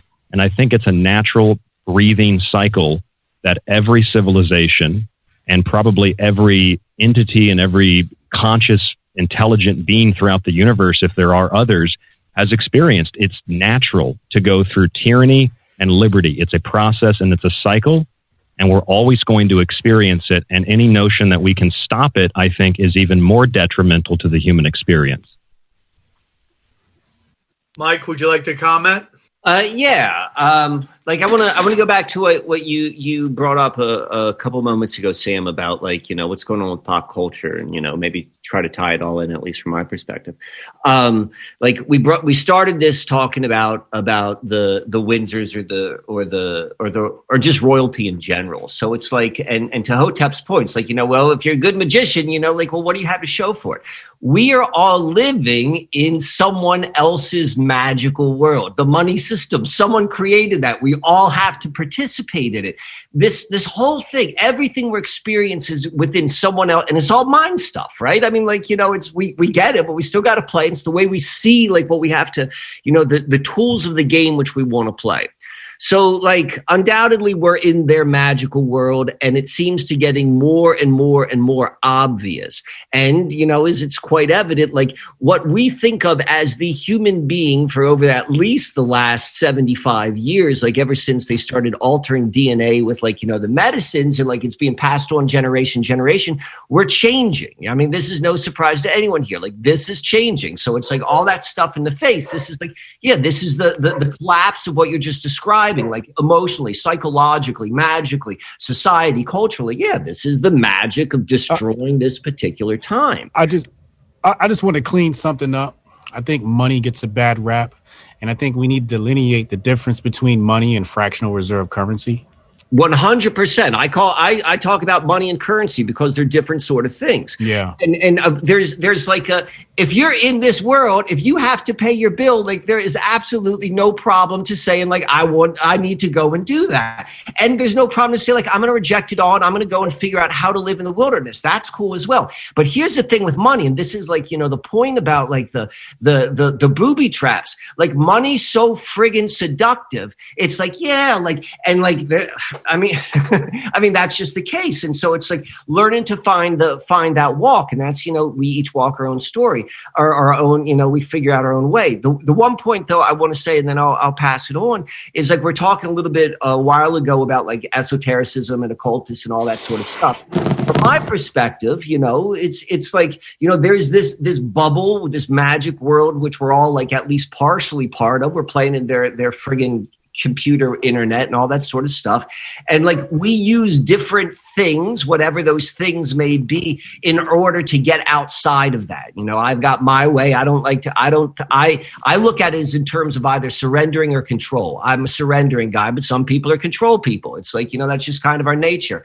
And like when we talk about those words, esotericism or occult or whatever, it's like using the same sort of ways of understanding the nature of reality for our experience here. So that's it. I'm putting it back in. Thank you for listening. Yeah, I think I think the the allure of money, and like you said, um, I think you used the word seductive. There's a great word for it. That is going to tell you your level of discipline, the connection between your higher self and your ego. I can accumulate a lot of money and it not change who I am because I've been on the other side, accumulated a lot of money and allowed it to change who I am. Right. I think it's the discipline that comes along with money, first getting it, second keeping it. you know, investing is a whole nother story, but getting it and keeping it. But then like what do you do with it? How do you help people with it? Right? But Hotep, isn't there isn't there that uh, quote that says um uh what was it called? Um, money just makes you more of who you already are. Yeah. In the sense in the sense that if you're an alcoholic and you're down to your last buck, you know what I'm saying? You're gonna go get some alcohol. Yeah. You're right. But Yeah. if you have endless money, you're gonna you know what I mean? So money is just a, it's a it's Endless a level. personality accelerant is what it really It's, is. it's like Bu- it's like what Bill Cosby said about people who use cocaine that they would tell him, "Well, it intensifies my personality," and he said, "Well, what if you're an a hole?" well, you know, as a practicing magician too, when you one of the first things that you want to start learning how to do is manifest money. So everything in magic looks like a coincidence. That's how you know it's working, right? Because you can't prove it to anybody else, but it's a coincidence that just keeps happening. But when you say, "Oh, I want ten thousand dollars," for some reason in the magic realm, or if you want to call it the collective unconscious, or you want to call it whatever you want to call it, this place where we're all connected for some reason, when you tell that world, I want ten thousand dollars, it's like, no, you don't. You want twelve hundred or you want five thousand. But if you magically tell it, I want this money because I want to help this family over here. I want to help somebody else. I want to help my family. I want to have a better life. I want to be able to do things for something. Well, all of a sudden, it just starts coming in on you, right? And you can't. And the first thing you want to do as a practicing magician, right? Uh, you want to go tell everybody, look, I just asked God or the universe for this because I wanted to help these people. And now I'm giving back and helping them. I'm completing that ebb and flow. This is all we have to do. And these people won't have power over us, right? Everybody laughs at you. They point their finger and laugh at you and say, that's not true. And then they go back and they point their finger at the people going, these are the people that have the real power, the ones that made the symbols on the dollar bills, right? And you're going, I'm stuck in this triangle of this perpetrator savior thing where people don't realize their own power. And people like Crowley and all these other people like the prince and the queen and all these people using the archetypes of prince, queen, priest, and all this stuff, using these things to to enslave you, keep us from learning what we're actually capable of. You know who- you know the who was- frustrating thing about it. You know who was a, a, a angel with a lot of money was Michael Jackson. He was a walking angel on his plane. When he walked this planet, he walked places, Africa. People by the hundreds of thousands would show up to listen to Michael, right? But Michael understood something that the occultists know. The greatest thing to attract people is wealth because it shows you have a mastery over this realm. So if you show up with a, a Lamborghini and you have a gold palace for a house, there's not a person on this planet that won't listen to you speak. They'll listen to you speak for hours just to breathe the same air as you. So what I'm saying is, as a cultist, you need to cultivate that golden palace, maybe get a couple of Lamborghinis, just so people will actually listen to you and tell you, hey, this evil world we're living in is stupid. The, the people get enchanted by these things, by these little trinkets. So once you possess these trinkets, you can now, again, Pastor me sh- sh- uh, shepherd, right? People are sheep. That's just the fact of the matter. Is going to be a portion of people that that are going to be sheep. The question is, who's going to be the shepherd? Well, you know what? Think about a symbol like the pentagram. People look at the pentagram and they think that it's negative, they think that it's light. They have many various interpretations. The pentagram represents the four elements and the fifth, human consciousness, whatever you want to call it, protruding from the four corners of the material world, which are part and uh, part of the cube that we discussed earlier, the square, the cube, the three dimensional object that the Muslims, the Jews, and the Christians all worship in various forms. And those five points, the four elements and the fifth point of consciousness, when they are represented in one form, they represent enlightenment. Okay, I got a question. Uh, so, as a Christian, how do you think that I worship the cube? This is new to me. How do I worship the cube? Well, first Walk of all, circles Jeff, around it. I don't know. I've, li- I've listened to you for a while, and I don't appreciate the suggestion that I'm criticizing Christianity or any other religion. You just I said think we worship a cube. Nah, so he was just asking for how. clarification. He's just asking for clarity. He didn't take it as a shot. He just said, "How are they That's worshiping fired. the cube?" Okay, well, I don't know how you can interpret what he's saying because he said it, but I will answer the question. The cross, when you draw the cross out, the cross is the astrological symbol and part of Saturn. The symbol of Saturn, as we discussed, is the cube. When you take a cross and you expand it and you fold it three dimensionally, it forms a cube. Yeah, but That that, that doesn't- doesn't, mean I worship the cube. So because That's not Christ the origin died of the cross. That's not the origin of the cross either. No, the, the origin, origin of, of the origin of the the- cross is is from sun salutation. Yes, it's the zodiac wheel, and it represents the turning of the wheel, and it represents time. No, no, it represents of somebody's. It, it, it material represent it represents somebody who wakes up in the morning, faces the sun, and goes, "Wow, this shit is fucking beautiful." And you look at their shadow, and it looks like the cross. That's, the origin of the cross. That's one interpretation. That there are mil- millions. Yeah, I was billions- told that. Oh, I oh, was hold oh, told on, oh, that it I, was. I gotta. So you said earlier that we can't reduce these symbols to one thing, and now you're saying that you're reducing the cross to this. Nope, I think that's a leading suggestion. I'm not Well, that's reducing. what the, you said earlier. You said we can't reduce symbols to one simple meaning. They're they're I did say that. I'm not. I I'm not reducing. just- But you Yeah. just said let- that let- the cross is a cube. billions So you just did that. Everybody has an inter- yes, and I'm saying that everybody has their own interpretation of what the pentagram is. Everybody has their own interpretation of what You what said the- everybody who's a Christian worships the cube. Well, they do in essence, but they also worship the cross under various other different definitions. But the you had to do like origami to get to and to get the to get the the, the, the cube. Why is that funny? It is the active and passive principles. It's the phallus and the yoni, the vertical and horizontal bar. That's another interpretation of the cross. If you turn it sideways, you get the X. You get the active and passive principles of fire So you- and but water. you keep flipping back between it being the case and it being an individual interpretation. So it can't be both of those things. Like, is It it, objectively that, or is it just but it but it see th- but it can in magic things can be a, a symbol doesn't have to be one thing or the other the circle especially sacred geometry Right, but his uh, the circle has many the truths to it. the the cube. cross His has many premise The is truths. cube that isn't Saturn reduced- either. That that's the, the cube is not Saturn, and the, Saturn is the hexagon because it's the yeah i'm sixth not planet. talking yeah So that i agree Take with the hexagon and you can create a cube out of that, but that's not the point. The cross can be turned into anything you want it to be turned into. Turn it sideways and bend the edges, you get a swastika. It's the sun wheel or the Sonnenrad. There are various interpretations that you can derive of the So cross. is of the- it subjective and interpretive, or is it something that's objective? Can you tell me which it is? Because it's one or the other in your argument. I believe that it is both, Jay. I think that you can have an interpretation, and your interpretation is right based on your belief system as a Christian. I have no belief system, nor do I have a belief system that I'm an atheist, you know, as if that's some uh, opposite belief that people So- have. All truth is relative, is what you're saying.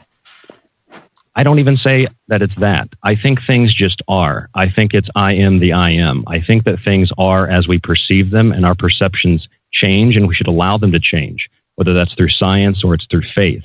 And I think that we need to allow ourselves to change our perceptions and not hold on to a belief system because if we do that, as long as we don't abandon our faith in the advancement of knowledge, if you will, as Solomon asked for wisdom and was granted wisdom for wisdom's sake, kind of like Joe was saying, then I think that this allows us to have a much more uh, balanced approach to the way in which we view the world rather than identifying ourselves as Christian or Muslim or atheist or Oh, Jewish. Okay, but what you said actually is a belief system. So just saying I don't have a belief system and then saying those things, which are a belief It's a belief system of not having a belief system. Yeah. But incidentally, Solomon didn't ask for wisdom for wisdom's sakes. He was asking for wisdom because he was a very young man who suddenly became king.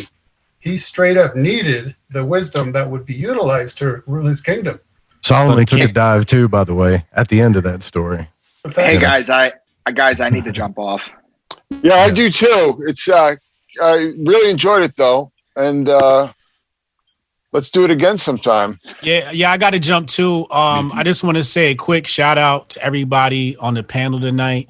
Um, I think it was a, a great, great group of minds. Radio Jay, um, radio, uh, the call-in user guy, um, Ken, Mark, great, great Chris, great minds. Michael, I loved your mind. Odd man out, Micah, great minds. I enjoyed my time here. I got to go. Love you guys. See you next time. Thanks, Hotep. Likewise. Yeah. Good night, gentlemen. Thank you. Chris, thank you, man. Have a good night. Take care, guys. You too. You guys. Bye bye. I got to run too later. Take it easy, Jay. Well, Yeah, my meal time is calling me. I I think I woke up around 3:30 today. I'm absolutely wiped. You got cornered, Ryan. Did you see that? You cornered yourself with your perceptions. Well, they can they can corner me all I want, but a belief is a belief, and having no belief system is having a belief system. And I'm not I'm not interested in defending or attacking a belief system. I just don't like the obsessive, compulsive collectivization of Christianity as a warlike uh, ideology that has to be waged on other people. And I don't like how people use it as a destructive tool to free thought. That's what I don't like. No, I, absolutely, and I think you you've done a We're good job over. of, for making a case for you know the occult and uh, as not what Christianity portrays it as. You know, I think you did a great job of that tonight, and I don't want anybody to think that uh, it, we were all fighting about anything here because you know we're all going to come from different uh, paths to to reach the same truth, right? So even though Christians tend to look at all the occult as one uh, thing, and that thing tends to be wrong. I think there's historical reasons for that that are worth analyzing, and once you do, you might see that we're all believing in creationism. I kind of think that's the the overarching truth. Really, is that this is all consciousness, and this is all uh, important for the growth of our personal development and our consciousness. I don't know. Uh, everybody kind of bounced. Mike's here. Hey, uh, yeah, man. Can I? I'd like to ask a question uh, to you guys, especially Joe, because I know he's very versed in these things.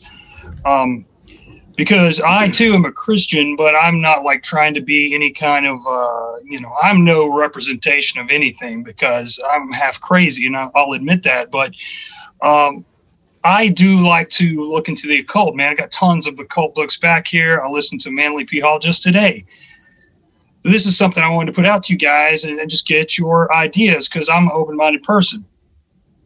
Listen to Manly P. Hall talk about the alchemical process and how things have to be destroyed in order to make something anew. And, you know, he talked about order out of chaos in that same process. And the first thing that I thought that popped into my mind was the great reset and build back better is if you understand that you know of course hidden things the occult can be used for good or bad and we i'm sure you guys will probably agree with me that our rulers you know the ruling elite whoever you want to talk about they i believe they also believe in the occult and they're using it like sam calls it the dark arts so Yeah. they're trying to destroy the present order if you want to call it that to build their own new world order and so I was just kind of curious on how you guys saw that, how you see that. Well, that's exactly what they're doing. To get to get into the ebb and flow of things, to get into the ebb and flow of nature of of the astrological forces. I mean, it's no why is the United States the big power in the military when they're building is using the archetypal force of Geburah from the Tree of Life. You know, they're, you know, it's like, oh, you know, it's the Pentagon. The Pentagon is the archetypal force of Mars. They're putting that big symbol up there to, you know, lay it down and say, we're the king of war here. And they did it very well. And they're doing the same thing with money. They do it. I think what you'd find even more interesting is how they get into the ebb and flow of when things are timed. Look at uh, certain things that happen, like shootings or things that are 9 11 or things that are really obvious uh, to as to what's going on. And look at the planetary day, the planetary hour this stuff happens. Look at all of it. You'll see that they are tapped into it in a certain way. And there's not one big person, and some of the best astrologers will tell you this that there's not one big person out there that has a lot of power that doesn't have a, a an astrologer somewhere. They all have a hidden astrologer somewhere, man, that they go to because astrology, essentially, the occult is astrology, alchemy, and understanding that magic, uh, understanding alchemy. And it's all alchemy. So if they get into this process of birth and rebirth, death, and all, what you're seeing now, the great reset, well, they're doing it for you. You can just hmm. be a little sheep and just go along with the program, and they'll play with the forces, and until you learn that you're the one that has has it inside you, and you don't, then it has no power over you. You can see what they're doing. You know? well, well, isn't that pretty much what our foreign policy's been for the last hundred years? Is like, isn't that like the? Don't you think that's kind of like what they've been reach what they've been reaching for since World War One is to destroy a certain order so they can build their own type of order? Yeah. Yeah. Yeah, and you know what? That's unfortunately, and I think that I, it's unfortunate we're all in disagreement slash agreement about certain things that we actually agree on. I don't understand why there's confusion about the agreement and the disagreement. Christianity, like any other religion, as a result of what you're saying, is under direct assault and attack. Any belief system and anything that is holy or anything that is divine or anything that is the higher self, anything that is personal, anything that is that is truly uh, uh, the essence of God is under assault. Christianity, Islam, Judaism, etc. But Christians and Muslims and Jews and others are so hell bent on defending their belief system, they can't recognize that their brothers and sisters are under the same assault by people that do not believe in the divine. And those that do believe in the divine, they want to conquer it and they want to overthrow it. And I find it really interesting that if you study communist dictatorships like Russia, for example, Joseph Stalin and the communist government wanted to eradicate religion because they wanted the state to be the religious party. They did not want God to exist because Stalin was God. And that's what we're seeing happening on a global scale now. This is very confusing why Christians and Muslims and Jews and Buddhists and others, even Buddhists, yes, fight over their belief system when all of them are under assault by people that want to destroy people's faith in the unseen and the divine. Don't real quick, and I'll let somebody else talk. But don't you think that uh, possibly that's because of the propaganda that we're assaulted with twenty four seven? Like they're trying to tell everyone that all these different groups that this group is against you. You know, they're trying to divert our attention away from who's really against all of us. Yeah, I definitely do. Uh, I'll let you take that, that this, Ryan, because I got to go. I, I have to make a phone call. But it was really nice meeting you guys, especially um, Michael. It was good seeing you again, Charlie. It was good to meet you. Odd man out, Steve, Mark. Thanks for letting me on here, Mike. Midnight Mike, my favorite person on the planet. Thanks for letting me come on. Hey, See you guys. Nice Talk to you Speaking soon. of that, Michael, you had something to say? We need to thank the Fringe FM for carrying the show uh, live uh, for for the first two hours. We really appreciate that, Joe. Uh, Yeah, it was a lot of fun. Awesome. People can catch Joe's show. People can catch Ryan Gable's show there as well. We're going to wrap it up, but let's go around real fast and want everybody just tell us who you are. Tell us where the people can find you. Let's start with Mark. All right. So uh, I work for Sam, obviously, but uh, I have my own podcast called My Family Thinks I'm Crazy. You can check it out where all podcasts are found or go to myfamilythinksimcrazy.com.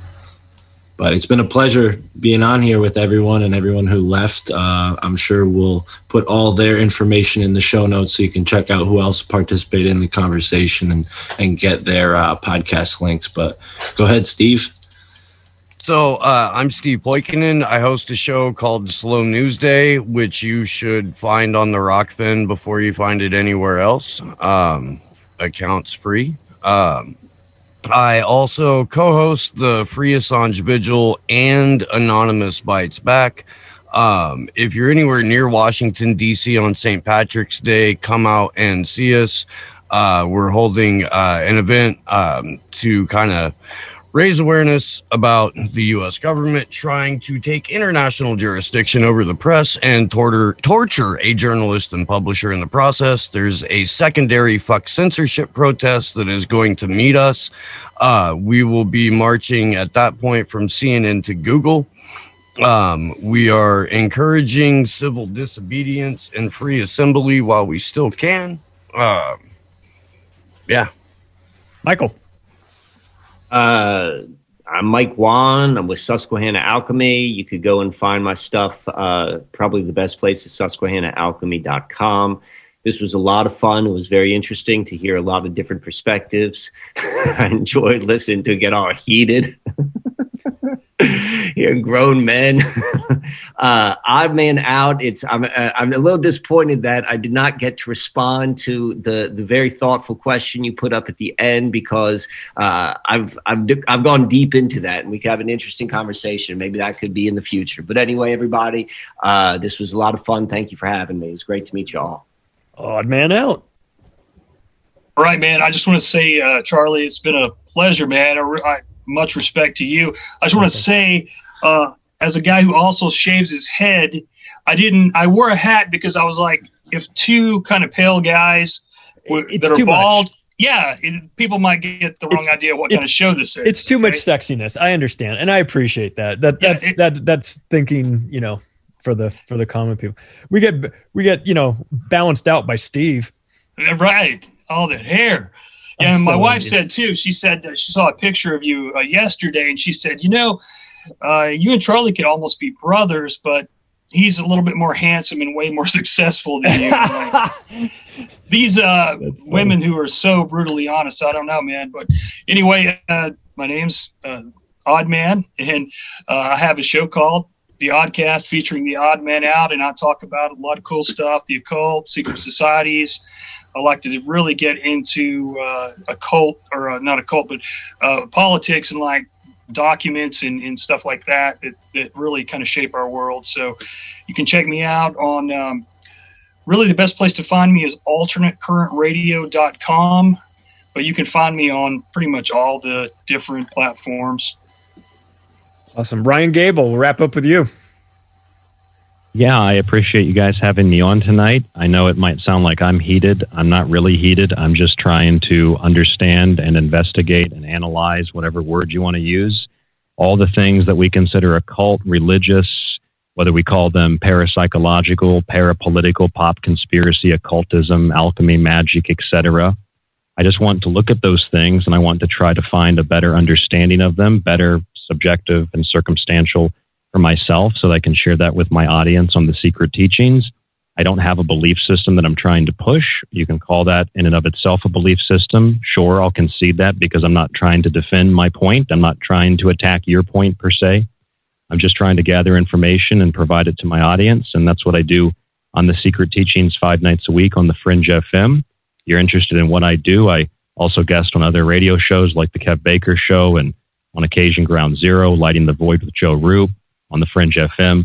My website is www.thesecretteachings.info. I've written a number of books. They're on the website, uh, one on food, one on artificial intelligence and the entertainment industry, the music industry in particular, and a giant compilation called Occult Arcana, which looks at everything from mythology and symbolism to the origin of religion to uh, even voodoo practices. It doesn't promote, it doesn't you know, d- defend, it doesn't try to uh, make a case against or for anything. It's just an observation of reality, which is what science is, and which is going back to the ancient world, what mythology used to be. It used to be an observation of nature, which was the first form of scientific investigation.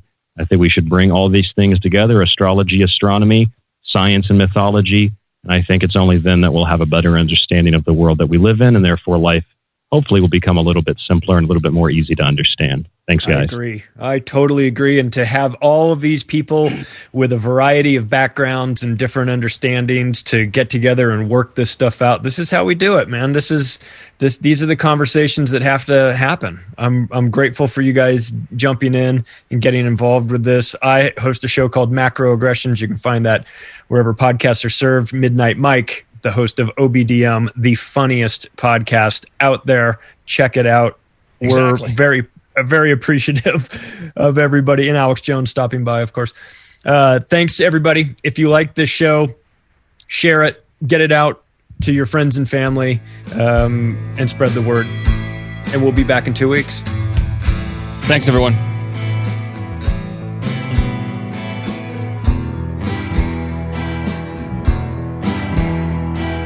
Give me money, give me bitch. I need money.